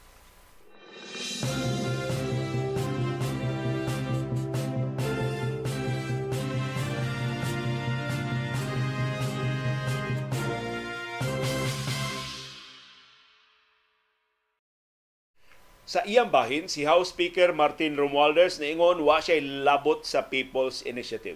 Ikapila na ning panghimakak ni Romualdez nga doon siya utok sa People's Initiative. Kay tulisok naman siya sa agaw nga si Senador Amy Marcos Mato ni Marcos, kung binsido siya, doon na siya kasaligang mga kasayuran nga si Romualdez ngayon pagbaha og kwarta mo ni bubo og tag 20 milyones pesos kada legislative district aron paspas pagkolekta sa mga perma. At least 3% kada distrito, 12% sa tibuok nasod. Maton ni Romualdez, ang mga nisupak sa People's Initiative mahimong mo file og mga kaso sa korte. Katong tanan ko nung nisupak sa People's Initiative, kila mo file og kaso sa proper courts. So, tarong bago na nga sinultihan? Mura ba kag nikantalita na ba? Mura ba ka og niingon na nga, oh, naday mo mahimo. De, dangop po dito sa korte, kanusaan na entertainer inyong kaso, meantime nakabuylo na ang People's Initiative, meantime mausab na namo ang 1987 Constitution, posibleng wala gani eleksyon sa sunod tuig. Gihagit sab ni Romualdez ang iyang igagaw nga si Senador Amy Marcos pagmatuod sa iyang pasangil na nibaha siya 20 million pesos sa kada congressional district aron sa pagduso sa People's Initiative. Mato ni Romualdez nga dili ang Senado may bubuot kung sa pag-usab ang konstitusyon. Sumo ni linya karon sa House of Representatives. Sige, suporta mi sa inyong kausaban sa economic provisions. Pero inyo pugni ang People's Initiative. Kay kini, lehitimo sa nga paagi pag-usab sa konstitusyon. Kung di madayon ang inyo, ari sabi diri. So, na itago ni Romualdez ang iyang tinuod nga agenda. O klaro na, sama ka klaro sa sidlak sa adlaw ni hayag na diri sa amo gikas silangan silakan silangan nga siya giutok kinsabay lain makapagawa sa kwarta nga ingon ini kadaghan kinsabay lain makasugo sa mga kongresista nga magkarakara mga kongresista sa pagtuman kun dili panigikan sa ilang liderato. Kadaghan kay kongresista Dennis Ato Sugbo Maki Duterte? Bilib kay sila ni kanhi presidente Rodrigo Duterte suod kay sila ni Vice Presidente Sara Duterte Carpio. Pero pagyamar ng Romualdez nga tangtangon ang confidential funds ni VP Sara, wa kay bisan usa ka kongresista din subong ni Supak. In fact, di nga sa Romualdez, pirma mo petisyon nga ako'y leader, ako'y inyong tahuron. Na nindot kay akong accomplishment isip speaker sa House. Pirma sa sila petisyon. Tanang kongresista din ni Subo, ni perma og petisyon Murag usar ka kurisista wala ko nakita ni perma si Cutie Del Mar.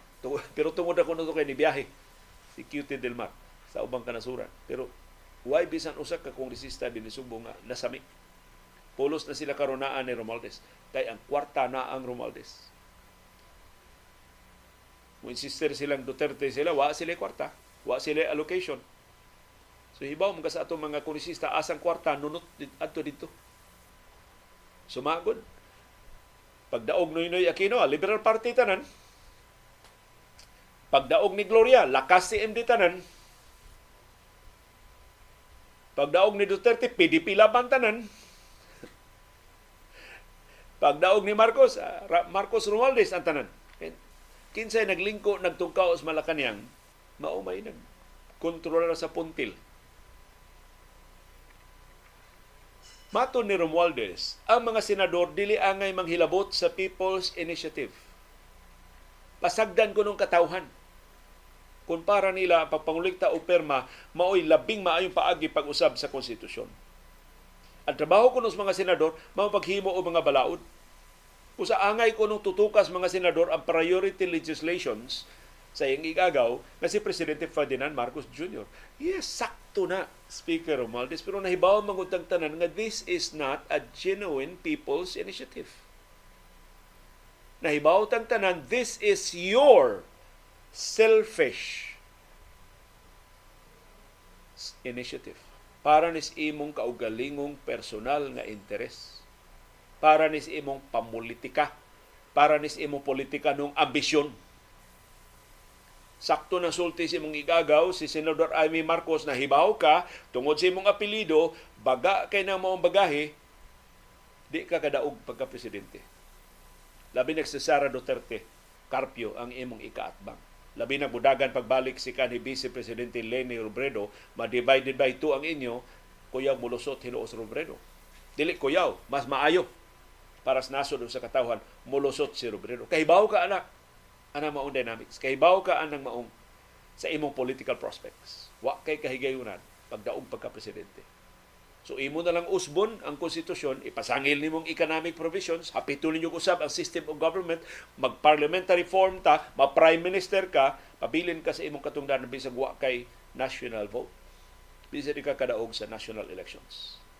Kahibaw man ka, kung parliamentary system na, ang mga kongresista sa kada distrito maunay magpili og prime minister. Ug tanang kongresista imo manggilawgan, ikay pilion na prime minister So ikaw mas termino ni Presidente Ferdinand Marcos Jr., ikaw na puli. Ikaw na sa haud. Mao ni tuyo. Ni Romualdez. Kanya may kay siya moingon, focus your work, stop hitting on Congress, and maintain parliamentary courtesy. ang mga senador iyang ingon, ayaw mig sawaya. Parliamentary courtesy, magtinahuray ang usag-usa niya siyang preskon gahapon, ingon siya ang mga senador, mga marites. Mo parliamentary courtesy, nag-name calling na hinuong ka. So, salamat. Ining chacha, ni humot naman ta ni Romualdez kay iyang gi kontra ang mga abuso paulabi sa ni Sara. Ni humot ni Marcos kay iya sang gi suwayan og dungkal ang mga Duterte. Pero karon napahinumduman ta wa sila kalainan sa usag-usa. Ang mga Duterte, mga berdugo, utangan sa inosente mga kinabuhi sa drug war nga nikalas og kapin 30 mil ka inosente mga kinabuhi hinot maka-disog na ang investigasyon sa International Criminal Court ug ang mga Marcos o mga Romualdez mas dako pagtulubagon dako kay sila kinawat nga katigayunan hantud karon wa nila iuli karon gusto pag nila punan kana kun ato sila tugutan.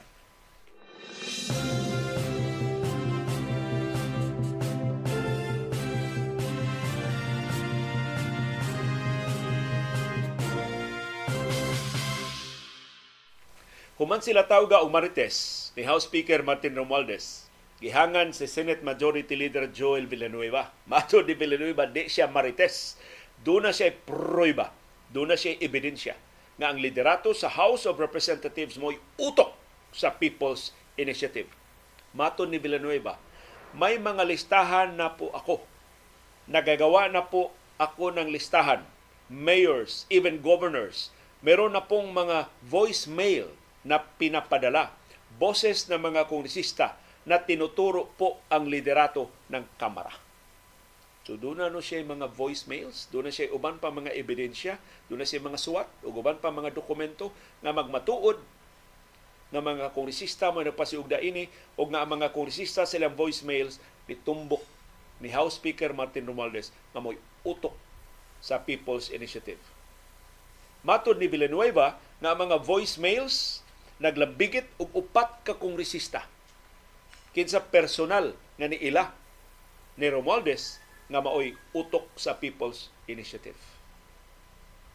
Giun sa pagkuha ni Villanueva kini mga voicemails sa mga kongresista, mato ni Villanueva, even a congressman is pointing at his leader. Doon na usa ka kongresista ni tudlo gyud ni Romualdez. may mga voicemail na kilala ko yung boses. Kaila ko na siya tingog sa mga kongresista. Kay kongresista ba ni Joel Villanueva? Sa so, pa ni siya masenador. Ingon si Villanueva, gitunan na ron sa mga abogado sa Senado, magamit ba ang voicemails isip ebidensya? Mahimo ba ni nga ilang i pabati sa publiko? Murag Hello Garci tapes sa panahon ni kanhi Presidente Gloria Macapagal Arroyo. Maton ni Villanueva na sa iyang pakikinabi sa iyang mga constituents sa pipila ka mga distrito, 80 to 85% sa mga signatories wa kahibaw unsay ilang gipermahan. Gilingla sila nga para to ayuda, gilingla sila nga para to maka-avail sila og mga programa sa gobyerno.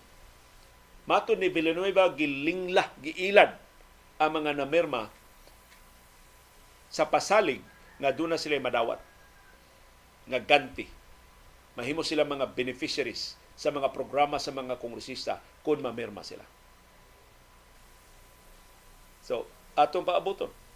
Kung tinuod nga dunay ebidensya ang mga senador. Si Senador Amy Marcos, gihagit siyang igagaw, pakita og ebidensya nga ako'y nagpabaha og 20 million pesos kada legislative district. Karon si Villanueva man ito bag, nga doon na siya voicemails, doon na siya mga SWAT na maglambigit sa at least upat ka mga kongresista o kining upat ka kongresista sa pulis ni his, at least usa nila ni Hisgot ni Romualdez. Na mo'y tinuod nga utok, mo'y tinuod nga nagsugo nila sa pag agresibo og pangulikta og mga perma. Aron makadisog na ang People's Initiative isip paagi pag-usab sa 1987 Constitution. Sa pikas nga bahin sa Romualdez, sa patuos mga senador, okay kay ng inyong economic provisions, pero nakabuylo na di siya diri sa People's Initiative. Sa so, ako tanaw, magdako gini ang gikinahanglan ini mao ang intervention ni Marcos nga ceasefire sa mga senador o mga kongresista pero ang makapakalmas mga senador mao ra paghunong sa People's Initiative.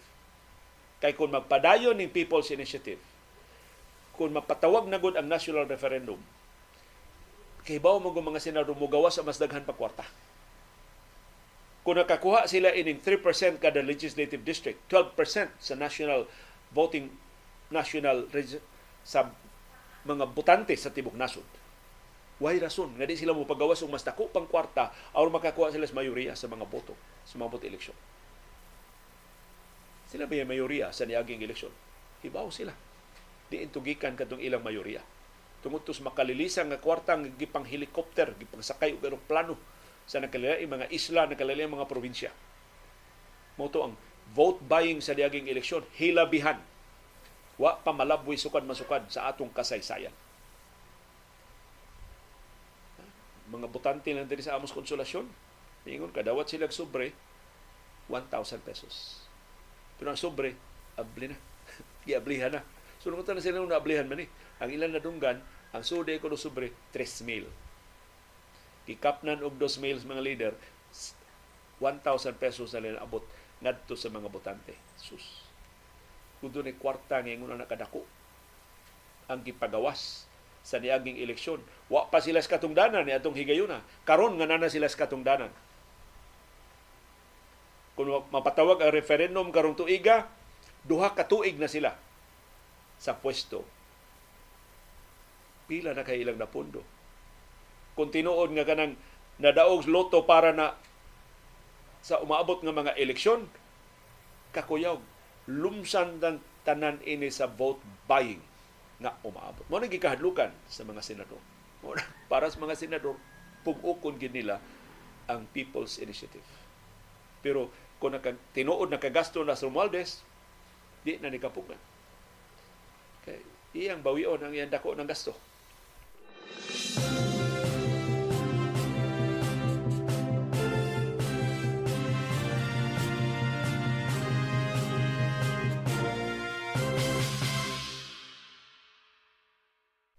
Pero doon na tayo bintaha ining perma or kining People's Initiative. Kining tanan mo sangko ni ngadto sa Korte Suprema. Unsay komposisyon sa Korte Suprema karon? Sa 15 ka mga maestrado, duha na lang ang tinudlo ni anhing presidente Noynoy Aquino. Ni-retire na ang tanan tinudlo ni kanhi presidente Gloria Macapagal Arroyo. Wa pay bisan usa ka maestrado sa Korte Suprema nga natudlo, dayo pa may bakante si presidente Ferdinand Marcos Jr. Sa ato pa out of 15 ang 13 ang overwhelming majority sa mga maestrado sa Korte Suprema are Duterte appointees. Tinudlo sila ni kanhi presidente Rodrigo Duterte. Ug sigon sa mga legal scholars nga nagsubay sa mga desisyon sa Korte Suprema, ang mga Duterte appointees sa mga questions na naglambigit sa mga Duterte, naglambigit sa administrasyon sa iyang panahon, pulos ni Botar ni Duterte. Doon ay pipila nga ni Sukwahi, pero ang margin as much as 25% ang margin sa botasyon sa mga Duterte appointees kanunay ni pabor niya. Anong bintaha man eh? Kung chat siya maisgutan, kay ang mga Duterte supak sa charter chains. So kung maninuod ang mga Duterte pagpangampanya batok sa charter chains, inig-abot ining mga petisyon batok sa Chacha dias Korte Suprema ang 13 ka appointees ni Duterte punan pas duha ka appointees ni ani presidente Noynoy Aquino nga supak sab sa charter chains maliog kining maong paningkamot sa mga Marcos ug sa mga Romualdez. Pero maka himo bag aksyon ang Korte Suprema. Pagpugong ini, di ba sila maapsan sa kapaspas? Mura man kuno ni og bullet train. Mo ni panag-ing mga politiko. Kini ko nung chat karon kini People's Initiative mura ni bullet train. Sutoy. Has kapaspasa ti amo nag last month panigipasugdahan. Karon nakakolekta na sila og 8 million signatures. Kaya man pangagpas karon 8 milyones na kapirma ang ilan na kolekta. Sud lang sa usa ka buwan. In less than a month. 8 milyones na kapirma ang nakolekta. Kanang 8% mo constitute na ng more than 12% sa national voting population. Igo na na na maka-initiate sa People's Initiative. Sobrang paperwork lang ni Kuwang. Mga papel lang wa pa masumiter sa Comelec. I-sumiter anis Comelec, wala mahimo ang Comelec irog na ni ang People's Initiative. So, asa man punita ini ang atong mga senador o kitang katawhan, kuyaw. Pero atong bitaha ang Korte Suprema. Kung mo hold ang mayoriya ni kanhi Presidente Rodrigo Duterte nga 13 votes diha sa Supreme Court, wa pa bisan usa ka appointee si Marcos ug si Romualdez diha. Why daganan ang charter chains. Ma mapungil ang People's Initiative isip paagi pag-usab sa atong 1987 Constitution. Mao ko na nga nag-apurang mga Marcos o mga Romualdez sa Chacha kay tan-aw nila ang labing ligon nga alas ni Duterte mao ang korte. Ang mga korte, Korte Suprema, Court of Appeals, Sandigan Bayan, polos na Duterte appointees ang nagdominar anang maong mga korte. Mo ang sila gubat karos mga Duterte magkinasuhay, wa sila daganan. Kung doon ay charter change, mahimong usbon nila ang atong justice system. Mahimong usbon nila ang komposisyon sa atong mga maghuhukom. Mahimong ilang madilut, malasaw ang influensya ni Duterte sa Korte Suprema o sa mga korte sa nasod. Sumatan so, pas pinya kini mga Marcos o mga Romualdez palihog ayaw mo patintal ang pagtuo. Mas maay na lang ni sila kaysa mga Duterte. Mas sungayan ning mga kanahan ug dili sila angay nga kumpiyansaan.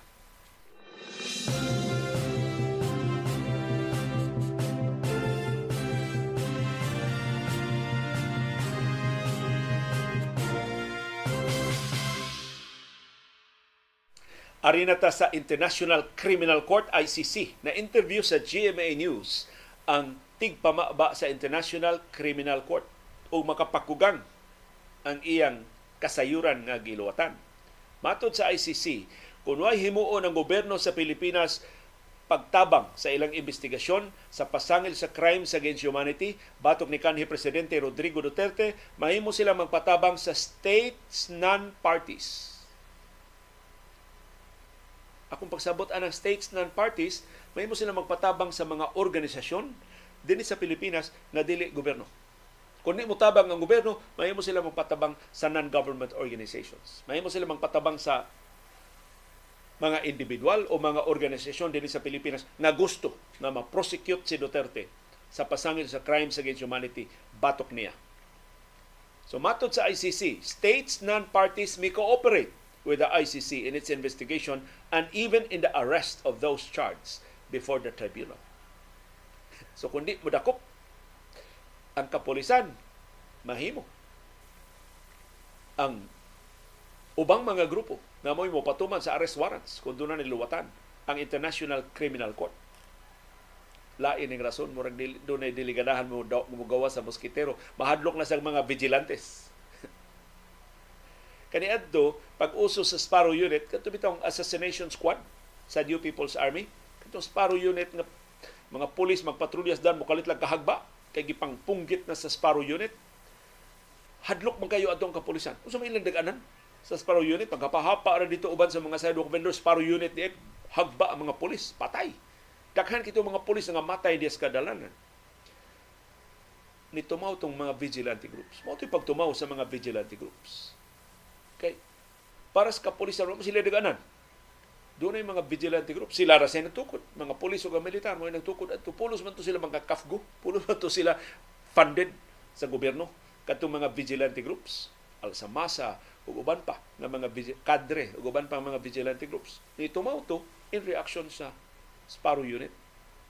So ito ang mga vigilante groups wa na ma, di na sila mahigos balaod tira kitira sab sila punggit ki punggit sab sila daghan sa kitong mga masaker sa inosente nga mga sibilyan. Mao nga pasayloan kun ko kun dili mao ni akong kasaysayan mao ni ako nasabtan nganong nagkasungi itong liderato ni Jose Maria Sison og ni Rolly Quintanar Kay silang Joma season para nila kadtong kay kadtong Sparrow unit kang Rolly Quintana man to. Murag ahat. Kay ang konsepto nilang Joma season ang tinuod nga rebellious mga komunista mawis kinahanglan magikan jud sa kalungsuran, magikan jud sa gawas sa mga dakbayan. Nya magbawd-bawd hangtod nga wa na mahimo dakbayan mo surrender na lang. Mudaog ang mga komunista. Mao mawis na paagi sa revolusyon kang Rolly Quintanar laktod. Parang Rolly Quintanar takos naman ta nga mutira mga targets sa mga population centers. So nilusad si Rolly Quintanar atong urban urban warfare gitawag og Sparrow units, mga assassination squads. Supak adto sila Juma season.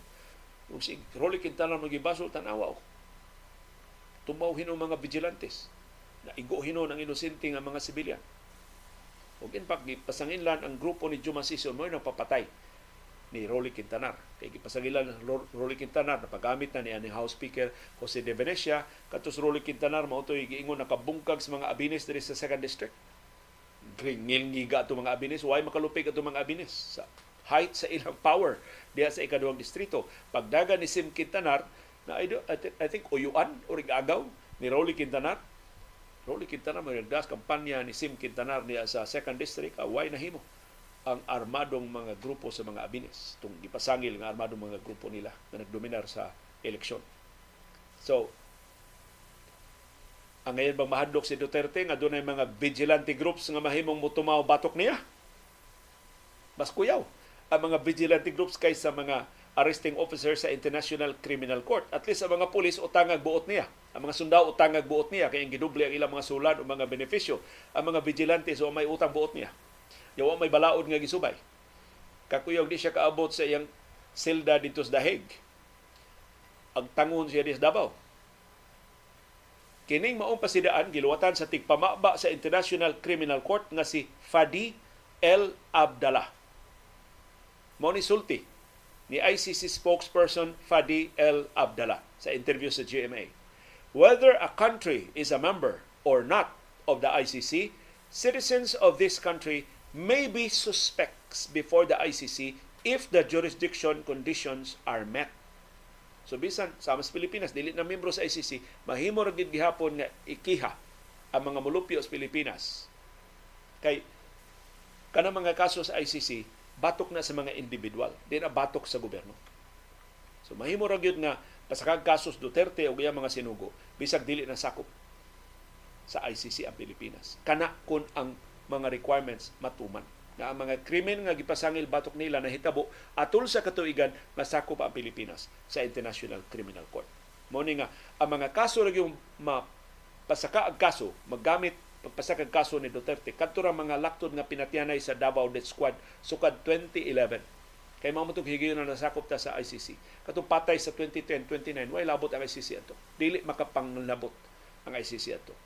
Until 2019 kay mao matong higayon na epektibo na ang withdrawal sa Pilipinas gikan sa ICC. So kung patay sa 2020, 2021, di na kahilabot ang International Criminal Court adto. Pero katong tanang patay between 2011 and 2019 mahimong panginlabutan sa International Criminal Court. Ni puno ang ICC spokesperson. States parties have the obligation to cooperate with the ICC. But states non-parties may voluntarily cooperate as well, including to assist the court with the implementation of arrest warrants. Dako ang ngising Sani Trillanes ani kani senador Sani Trillanes ang iya Magdalo Group mahimong mo cooperate sa ICC. Di man sila kabayan sa gobyerno. Unsa kangilngig ang Magdalo Group? Ebidensya sa kangilngig sa Magdalo Group ni Trillanes buhi pahantod karon si Arturo Las Cañas o si Edgar Matubato o si Trillanes mismo.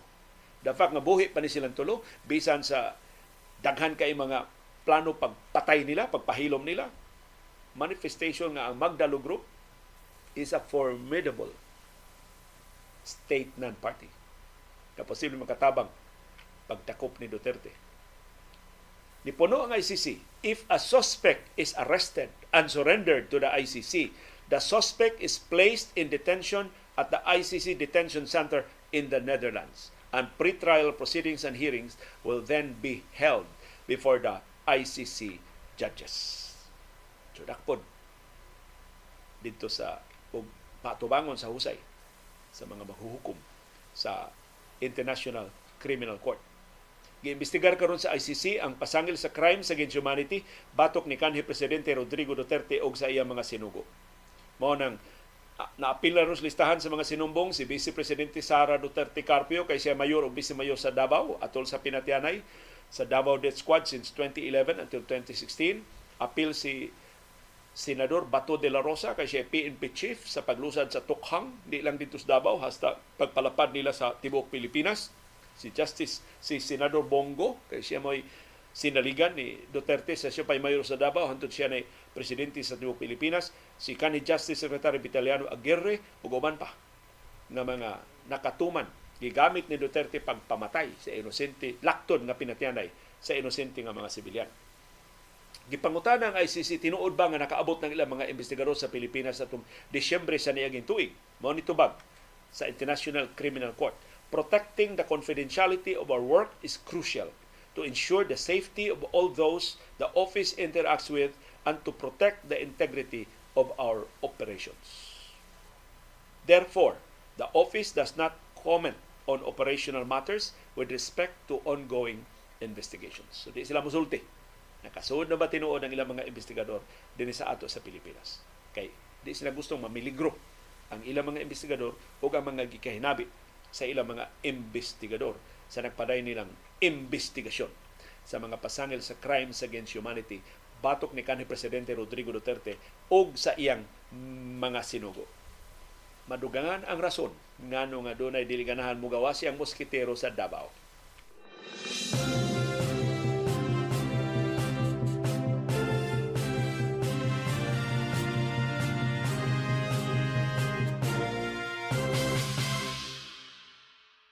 Og laing setback sa kampo ni kanhi presidente Rodrigo Duterte og ni Apollo Kibuloy ang MTRCB ni basura sa ilang apelasyon sa pagkasuspenso sa duha nila ka programa. So na extended pa gyud. Although kining MTRCB mo na, ni siya og pakapi na lang ang main order man sa suspension sa National Telecommunications Commission may nakapaong sa tibok SMNI. Ang MTRCB duha ra man ka programa. Pero gibasura sa MTRCB ang apelasyon sa pagsuspenso sa duha ka mga programa sa SMNI. So ni kahulugan aning MTRCB, Movie and Television Review and Classification Board i-file og motion for reconsideration ang SMNI nga niauhag sa MTRCB nga libkason ang suspension order sa programa ni kanhi presidente Rodrigo Duterte ang gikan sa masa para sa masa ug ang programa nilang Lorraine Badoy ug ni Eric Celis laban kasama ang bayan. Niingon ang SMNI why kaso gi basura ang ilang apelasyon modangop sila sa Office of the President tungod ining maong desisyon sa MTRCB So, matod sa SMNI, finally, maklaro na gyud sa baruganan ni Presidente Ferdinand Marcos Jr. Iya bagyong pahilumon ang istasyon madako kay natabang sa iyang kampanya sa niyaging eleksyon. Namuy-buy na ang SMNI ni kanhi Presidente Ferdinand Marcos dili kanhi ni Presidente Ferdinand Marcos Jr. Dako kay minatabang nimo Mr. President, imo balang pasagdan nga pahilumon mi. Pero ang SMNI na paguryo-guryo sa mi Nahibaw sila kasi din gipahilom sila sa House of Representatives ni pasarang House of Resolution pagsuspenso sa ilang operasyon o posibleng pag-revoke sa ilang prangkisa kung makasugod ng investigasyon sa House Committee on Legislative Franchises kana mauna na ang sugo sa presidente. Or kana suguan ni House Speaker Martin Romualdez dili na sukwahion siyang igagaw na si Presidente Ferdinand Marcos Jr. Sumagod, doon may rekomendasyon si Romualdez nga wa tumana ni Marcos? Doon may gihimo si Romualdez nga gisukwahi ni Marcos? Kitangtang ni Romualdez ang 650 million pesos na confidential funds ni Vice Presidente o Education Secretary Sara Duterte Carpio. Girestore ba ni Marcos? Wa. Narekomendar si Romualdez inaton, lugwayan ang POJ consolidation sa POV modernization program. Ni Sukway Bas Marcos? Wa. Isu. Uyos Marcos. Gilugwayan until April 30 ang consolidation sa mga public utility jeepneys. So, ang SMNI na pagkaroon ingon sa nga wa mahibaw nga unsay desisyon ni Romualdez mao na ka Marcos na di mahitabo nga patingud patingugon silang balik ni Marcos human sila pahiluma ni Romualdez. In other words, nahuman na ang malipayong mga adlaw sa SMNI wa ta sa agenda sa mga Marcos. I'm sure gamito nila kini mong issue para sa ilang kaugalingong kabulahanan. Dili para sa katawhan dili para sa kamatuoran dili para sa mga biktima sa red tagging o pagpangabuso og sayop nga mga kasayuran sa SMNI pero ning higayon na murag nitakdo ang interes sa nasod sa katawhan o ang interes sa mga Marcos o mga Romualdez. Pagpahilom ni kanhi presidente Rodrigo Duterte na apil na lang ni si Apollo Kibuloy na di lang angay pahilomon angay pagyong presohon tungod ining seryosong mga pasangil sa pagpanlugos, pagpangurakot, pagpangabuso sa mga sakop sa iyang kingdom of Jesus Christ. K-O-J-C.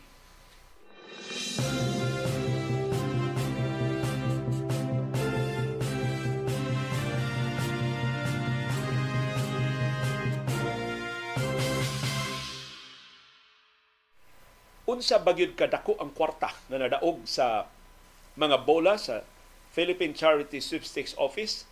Ni ay kwintada gikan mismo ni sa PCSO nakuha ni sa Senado sa ilang investigasyon sa PCSO sa buwan lang sa Disyembre nadaog ang 2.4 bilyones pesos nga jackpot prizes sa 11 ka mga lotto draws. Sa buwan lang ni Disyembre ha? Wa pa ta magisgot sa ubang mga buwan sa niaging tuig. O sa mga bola karon tuiga nga nadaog na sab December lang 11 lotto draws, 2.4 billion pesos na jackpot prizes ang nadaog.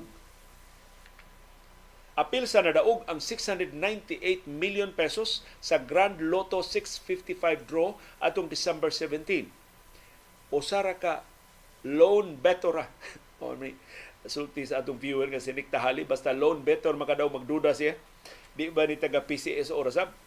Loan better rasab mo nakadaog sa 640 million pesos sa Super Lotto 649 draw atong December 16. Loan better sabaw na kadaog sa 571 million pesos sa Ultra Lotto 658 draw atong December 29. Lone better say nakadaog sa 310 million pesos nga jackpot prize sa Super Lotto 649 draw atong December 19. Ug bisan karong buwan ha, January 24, lone better gihapoy nakadaog sa 45.6 million pesos sa Mega Lotto 645 draw. Atol sa investigasyon sa Senate Committee on Games and Amusement, nabutyag kining dako kayong kwartas PCSO nga giratsada sa buwan sa Disyembre. Grabiha, no? 2.4 billion pesos ang nadaog sa 11 ka mga lotto draws pulos nahitabo sa buwan sa Disyembre. So either nakatag-an ang mga manunugal Perti brightan as mga manunugal, may na kay mo kwintag usay kombinasyon nga mo gawas o gay man gay man obra gani ang mga bola sa Philippine Charity Sweepstakes Office. Pero kung mahibong ta, di man gikan ni kwartahang gipabaha sa chacha, posibleng mauni usas mga tubang. Pila na kabuan ang Marcos administration, pila na kakabuan nga gibaliubra ang mga bola sa loto, pila na kakabilyon ka pesos ang natumpi para sa yawan o nila nga mga katuyuan. Mao nang gusto ni Senador Amy Marcos nga ipasuspenso ang operasyon sa Loto samtang imbestigahon kining kahibulungan nga mga nakadaog sa ilang mga draws ang mas epektibo gito ta kung kitang katawhan mooy mo patay ining loto kundi na tamo sugal amot kung saan to pagkumbinser ang atong katawhan na mas importante ang pagkugi kaysa pagpamasid.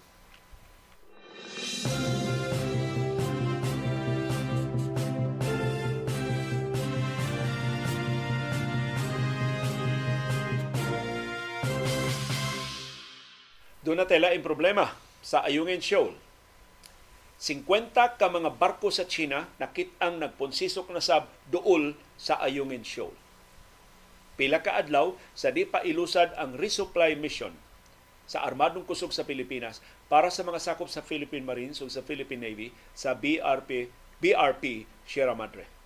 Kini maong kasayuran, wa magikan sa tong Philippine Coast Guard, wa magikan sa tong Philippine Navy, wa magikan sa Armed Forces of the Philippines Western Command AFP Westcom diya sa Palawan, nagikan sa usa ka kanhi US Air Force official o kanhi defense officer sa Estados Unidos na si Ray Powell. Kini si Ray Powell, doon siya kahimanan ining usa ka unit sa Stanford University nga makakita, makasubay unsay mga barko nga naa karon diha sa doon na sila satellite in other words nga nagtutok sa West Philippine Sea nya doon na sila code doon na sila kahimanan nga maka-identify makakuha sa mga IDs, mga numero roman ni nya ilang ma-verify kini mao mga barko sa China di inigikan unsa nga unit sa People's Liberation Army Navy o sa China Coast Guard nagikan kini mao mga barko. Matod ni Ray Powell sa iyang latest nga post sa X ang kanhi Twitter nga ang gidaghanon sa mga Chinese vessels naa magpunsisok sa Panganiban Reef duol sa Ayungin Shoal ni saka ni ang gidaghanon sa niaging semana. Kasagaran sa Maritime Militia Rotation sa China naa sa Mischief Reef o sa Panganiban Reef. Naa diha mahimutang ang Kyong Sanxia U Fleet. Mo ni mga barko gikan sa Kyong Sanxia U. Niaging semana ko no, 14 ra ni ka barko. Karong semana ha, niabot na og 35. Gawas ini dunay laing 15 ka mga gagmay nga mga barko na nikatap nikalit la sa buto diha sa Panganiban Reef. Ang interpretation ani ni Ray Powell ginamit ang iyang satellite o ang iyang teknolohiya o ang iyang pagka-analyst sa Pentagon sa Estados Unidos. Mao nga ang China nagpalig-o na sa ilang presensya para pangandam sa sunod nga resupply mission diha sa Ayungin Show. Wa pa ipahibaw sa armadong kusog kanu sa ilang resupply mission, doon na kasayuran ang China. So posible kining China na gini mole, na gini espiya or at least makahibaw sila sa pattern sa resupply mission sa armadong kusog sa Pilipinas. Kakuyaw. Inig adto sa tong resupply mission, sugaton tayo ni 50 ka mga barko, asa man itaw molusot kini mga barkong gikontrata sa armadong kusog aron magpadag mga pagkaon, tambal, tubig ug ubang batakang mga panginahanglan sa mga sakop sa Philippine Marines o sa Philippine Navy. Diha sa atong gibaradero nga BRP Sierra Madre sa Ayungin Shoal. Last month or early this month giagi og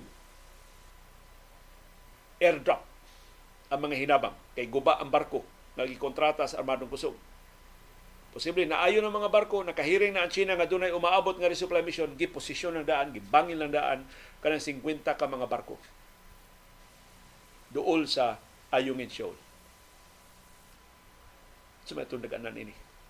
Hinaot ng atong Philippine Coast Guard, ng atong Philippine Navy, uban sa Estados Unidos, Australia, Japan ug ubang kanasuran makadali-dali sa organisar be atong suwayan unsa ka epektibo atong joint patrol mag-joint patrol ta atong eskortan kining resupply mission dito sa Ayungin Shoal. Atong tanawon, mabagan ba gihapon ta? Hasion ba gihapon ta? Iuterkanon ba gihapon ta? Banggaan ba gihapon ta sa China bisan kun dunay mas higante, mas armado, mas kahadlukan nga mga barko sa Estados Unidos, sa Australia, sa Japan, sa South Korea ug sa ubang kanasuran.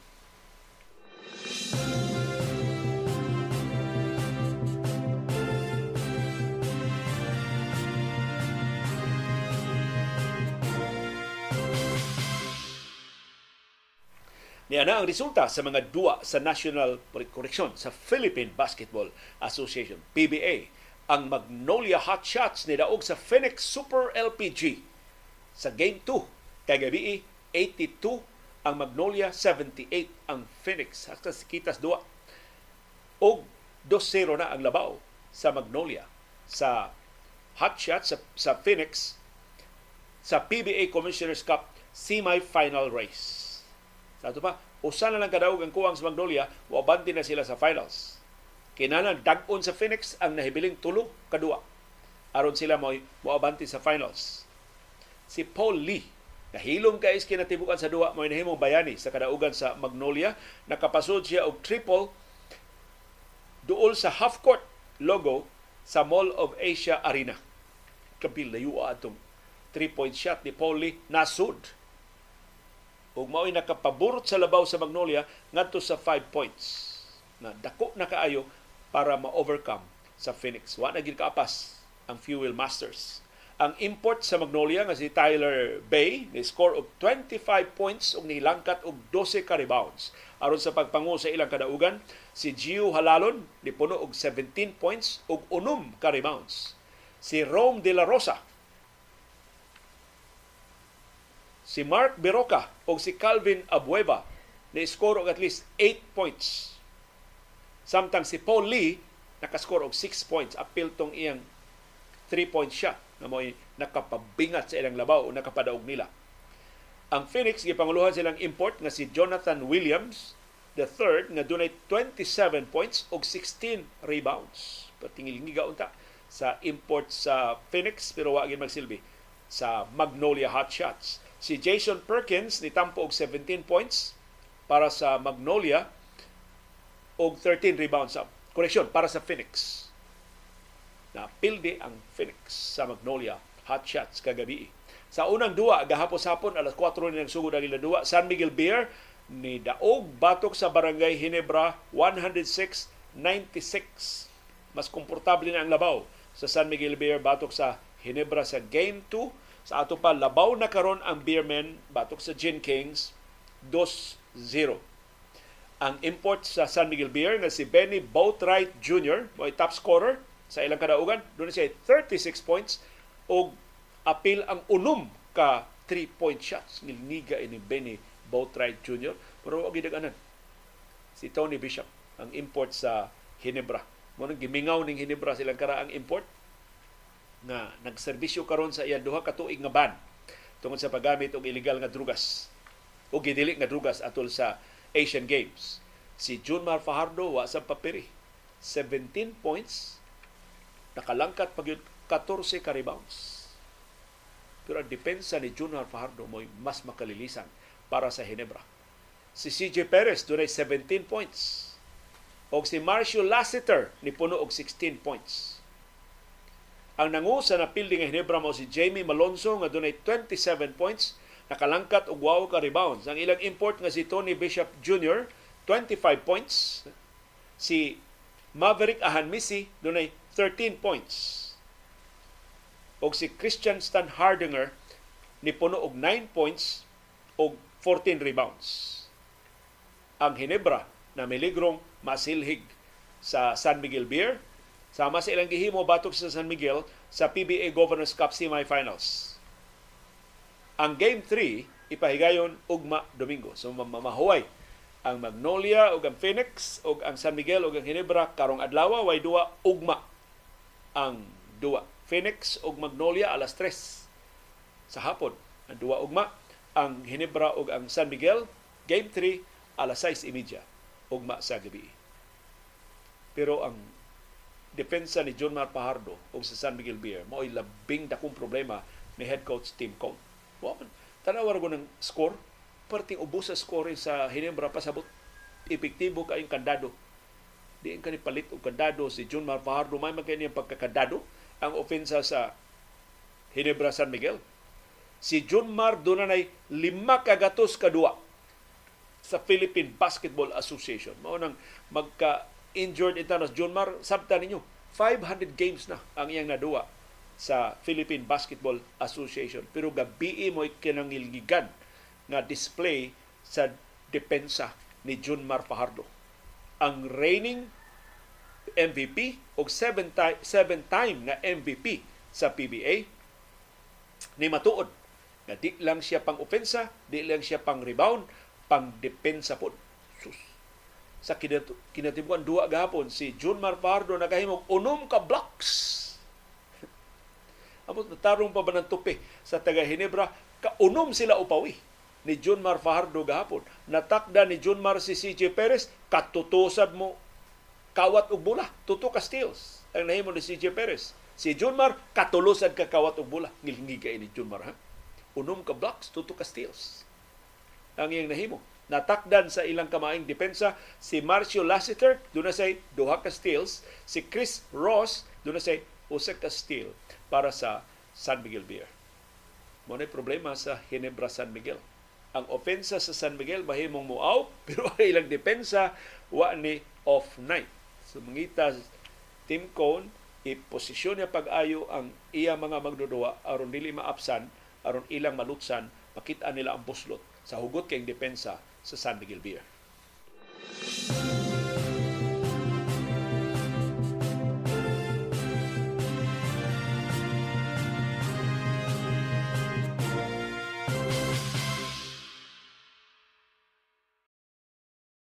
Og niyang resulta sa mga duwa sa National Basketball Association gahapon ang Indiana Pacers nidaog batok sa Philadelphia 76ers 134 122 si Pascal Siakam ang brand new nga magdudua sa Pacers mo nangu sila kadaugan pinagi siyang triple double 26 points 13 rebounds ug 10 assists.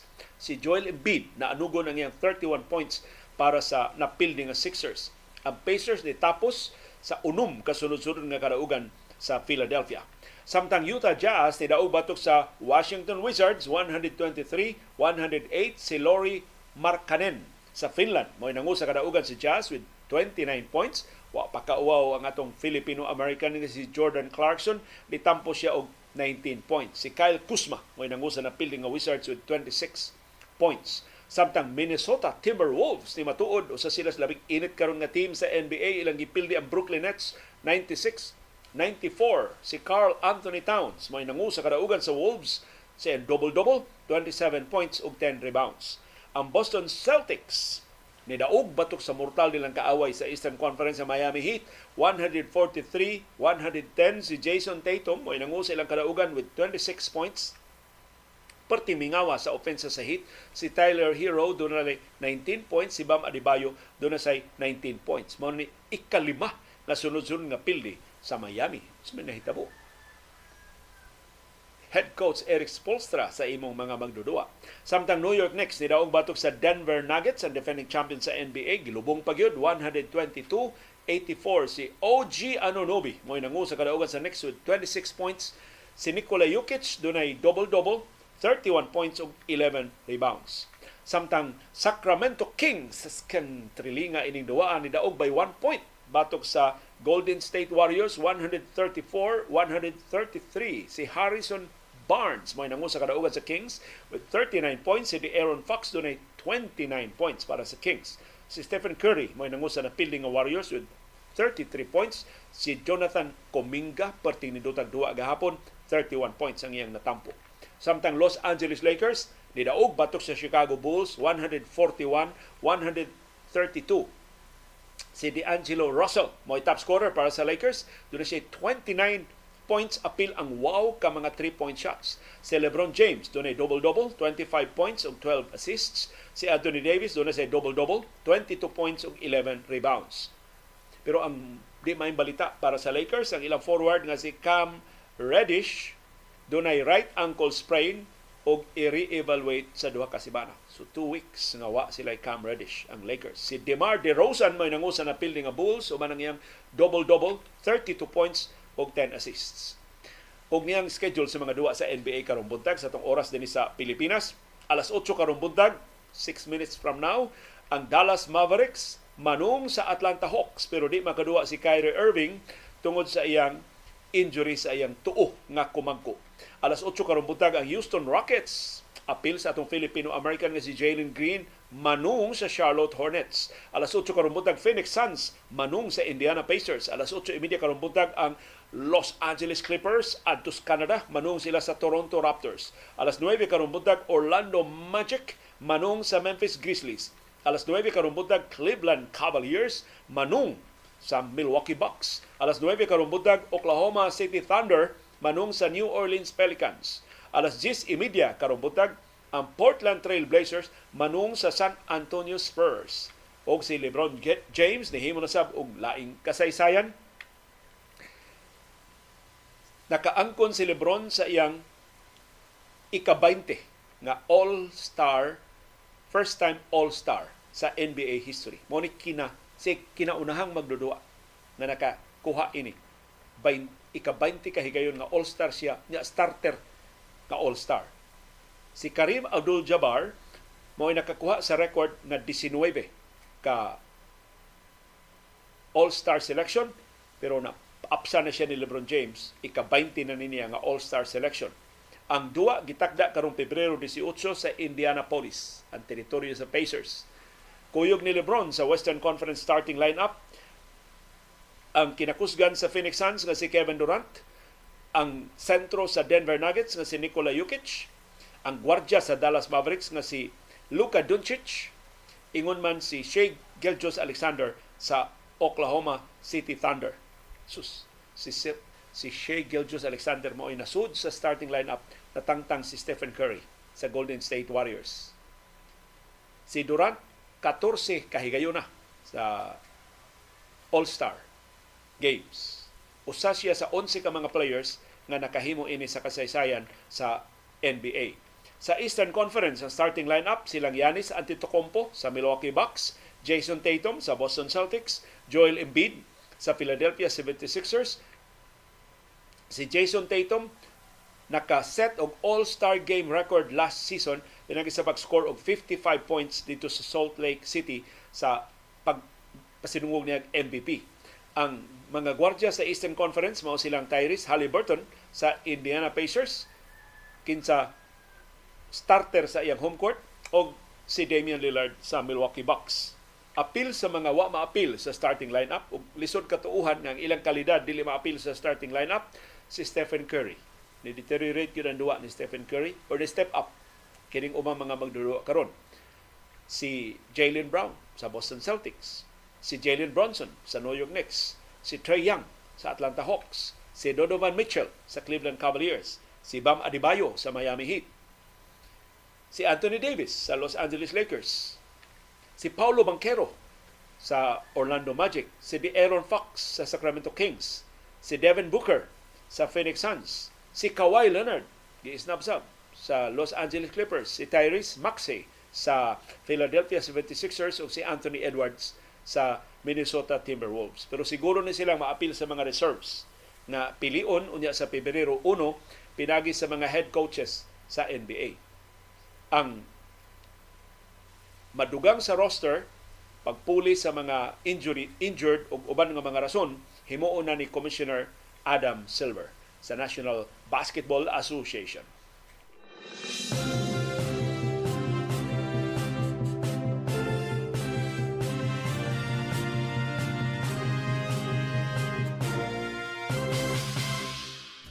Nagkasalamat yung padayon nga pagsuporta o pagsalig sa atong mga programa. Ani ang atong viewers views. Si Sabiniana Castro niingon na ay mga pari o uban pang nangalagad sa simbahan nga takom ilang baba sa mga dili maayong gibuhat sa mga politiko o gubang negosyante kay kusog kay sila modawat og hinabang gikan nila. Nahitabo nas amo nagsakit lang among dughan nagtan-aw ug naghuna-huna. In fairness, diris amo karon sa liluan si Padre Siano ubod wa na mangulikta og bisan unsang bayad sa kasal, bunyag og misa sa patay. Uy, mahing balita na sa parokya ni Padre Siano diha sa Liluan. Si Beckham Cachero niingon sa panahon ni Duterte ang PNP nahimong President's Notorious Police with the motto plant and scam rather than protect and serve. Ang NBI nahimo sang no bright individual Matod sa ni Beckham, okay unta magsigig leave si Mayorama, specifically kung ang iyang leave for good na. Mas maka-benefit ang dakbayan sa Subo ana. And it is good for himself kung maunay gidudahan nga doon na siya gihambin sa lawas. Si Lito Alansalon niingon, basin si Mayor Rama, similar og situation ni former Mayor Labella. Gitago-tago ang ilang health condition, simbako. Si Ramil Jose, niingon ka na sa Mike Rama, kuyaw, pariho ng labelya, sigig tago sa ilang sakit kay seryoso na day kaayo ang ilang sakit. Si Henry Barshal, niingon para nako ang dakpon og maoy masyat ang bola nga naay sensor na ni sa PCSO ug unsay ilang pagawson nga numero ilang ilisdan sa naay sensor. Mas maayo na higpitan sa Senado ang PCSO, Senado o Kongreso mao'y mugunit sa bola nga ilang bulahon kada adlaw diha sa PCSO. Si Hill si Hilda Jimeno nakabantay sa atong senior moment sa atong programa gahapon. Ingon siya dili LTO liyo kun dili PCSO sikag balik-balik og mention sa LTO ang imong issue ang PCSO tinuod na senior daghan kay nitawag sa akong atensyon ana pasayloa wa ko kabantay ana pero mo na akong mga senior moments nya palig tawag ako atensyon masagunso na gani na panahon na moritero nako ining atong programa o mangita ko paagi kadi na ko makalimot sa mga pataka dala kong termino. Tingali, ilimit na na ako akong isyu. Usan lang ka isyu. Kay, kung tanang isyu akong tukion, masamik gid tingali. So, usan lang ka isyu kada adlaw. Imbis duha ka oras sa atong programa, 5 minutos na lang. aron di nagi ko malimot sa akong mga ipanulti tungod sa akong pangidaron o tungod sa akong pagpabaya. Unsa may rason, uh, pasaylo ay tao si Sander Tagpeso niingon kanang pagsalikway sa LTO sa donasyon gikan sa private company para nako drama drama drama na. Dili sab naa man tay gitawag nga PPP o public private partnership. Unya ano balibaran man ang private donation. Something's wrong with this action sa LTO si Jade Pintor niingon si VP Sara dako kay kita Davao so posible mo na rason nga mo balik siya pagkamayor kung tinuod nga modagan siya pagkamayor sa Davao karong 2025 si Henry Bar kana kun dunay eleksyon sa 2025. Si Henry Barcial niingon kanindot kon ma-parliamentary na ta pareha sa Japan kay dagha mga kabus ang matabangan anang kadako sa budget ug sweldo sa pork barrel sa vice president o mga senador kon mawa na na sila. Si Jojo Alcalen, yan ang reaksyon sa itong panahom dayong kilom-kilom kagahapon ang isgotag balay Daghan kay imig napuy-an nga mga balay sa gamay pa ko kay military man man akong papa kung asa siya madestino adto sa Mipuyo sa Luzon, Visayas ug Mindanao. But mga late 60 sa upo na Mipuyo sa Mactan, Benito Ibuen Air Base. Then pag minyo nako diri na sa Gunog sa Lapu-Lapu.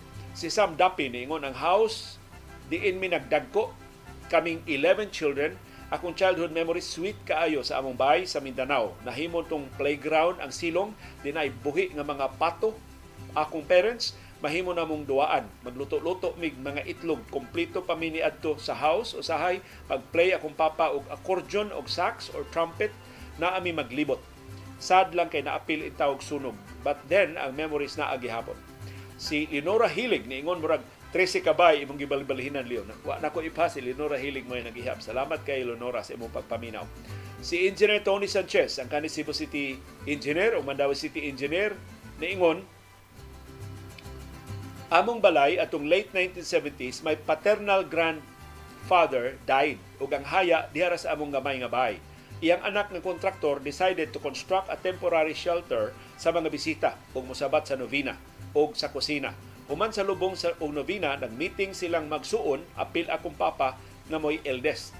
During the meeting, dunay ang akong contractor uncle nga FT Sanchez asked me, ikaw ton, wa ba kay wa ba ka bang una magbalay?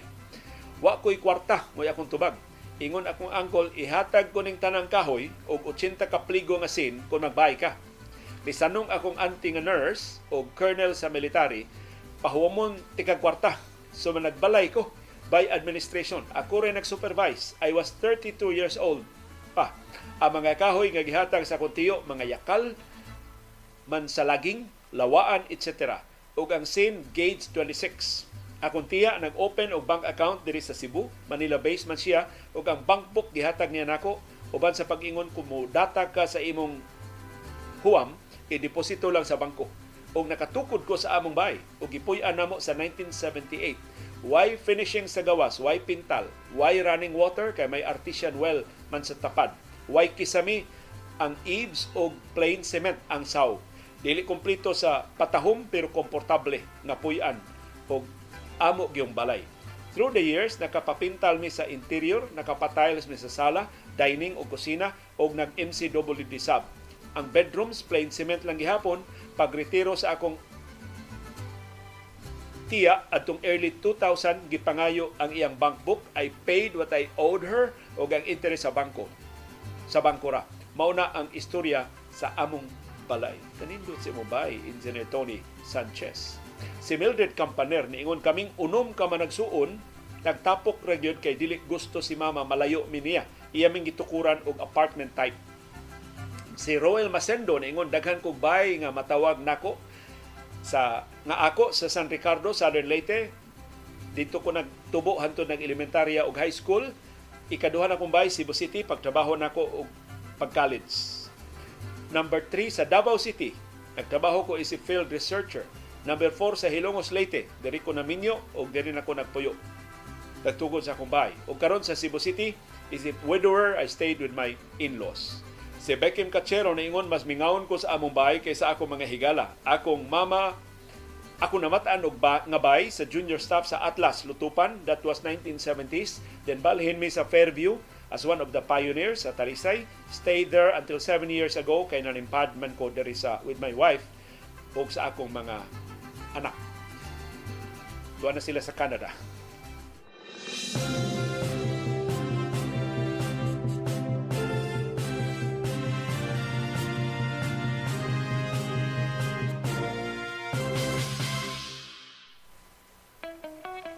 ay daghang matang sa kasayuran. Doon ay kasayuran pinadaylang. Dali ra kayong mahibawan. Doon ay sa kasayuran gitaguan, gilumluman, angayan, kuykuyon sa katawhan.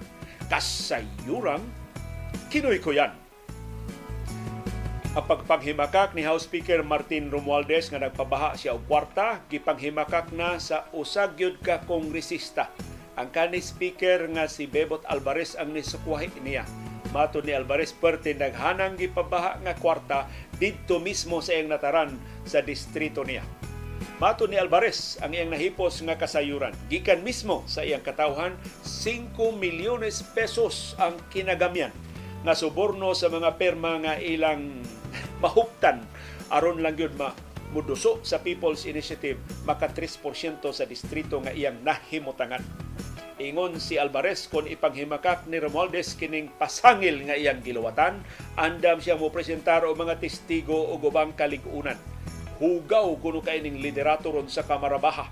Dili managana paggamit sa kwarta aron sa pagduso sa ilang pamulitika Puro sab si Alvarez og tarong sa panahon niya.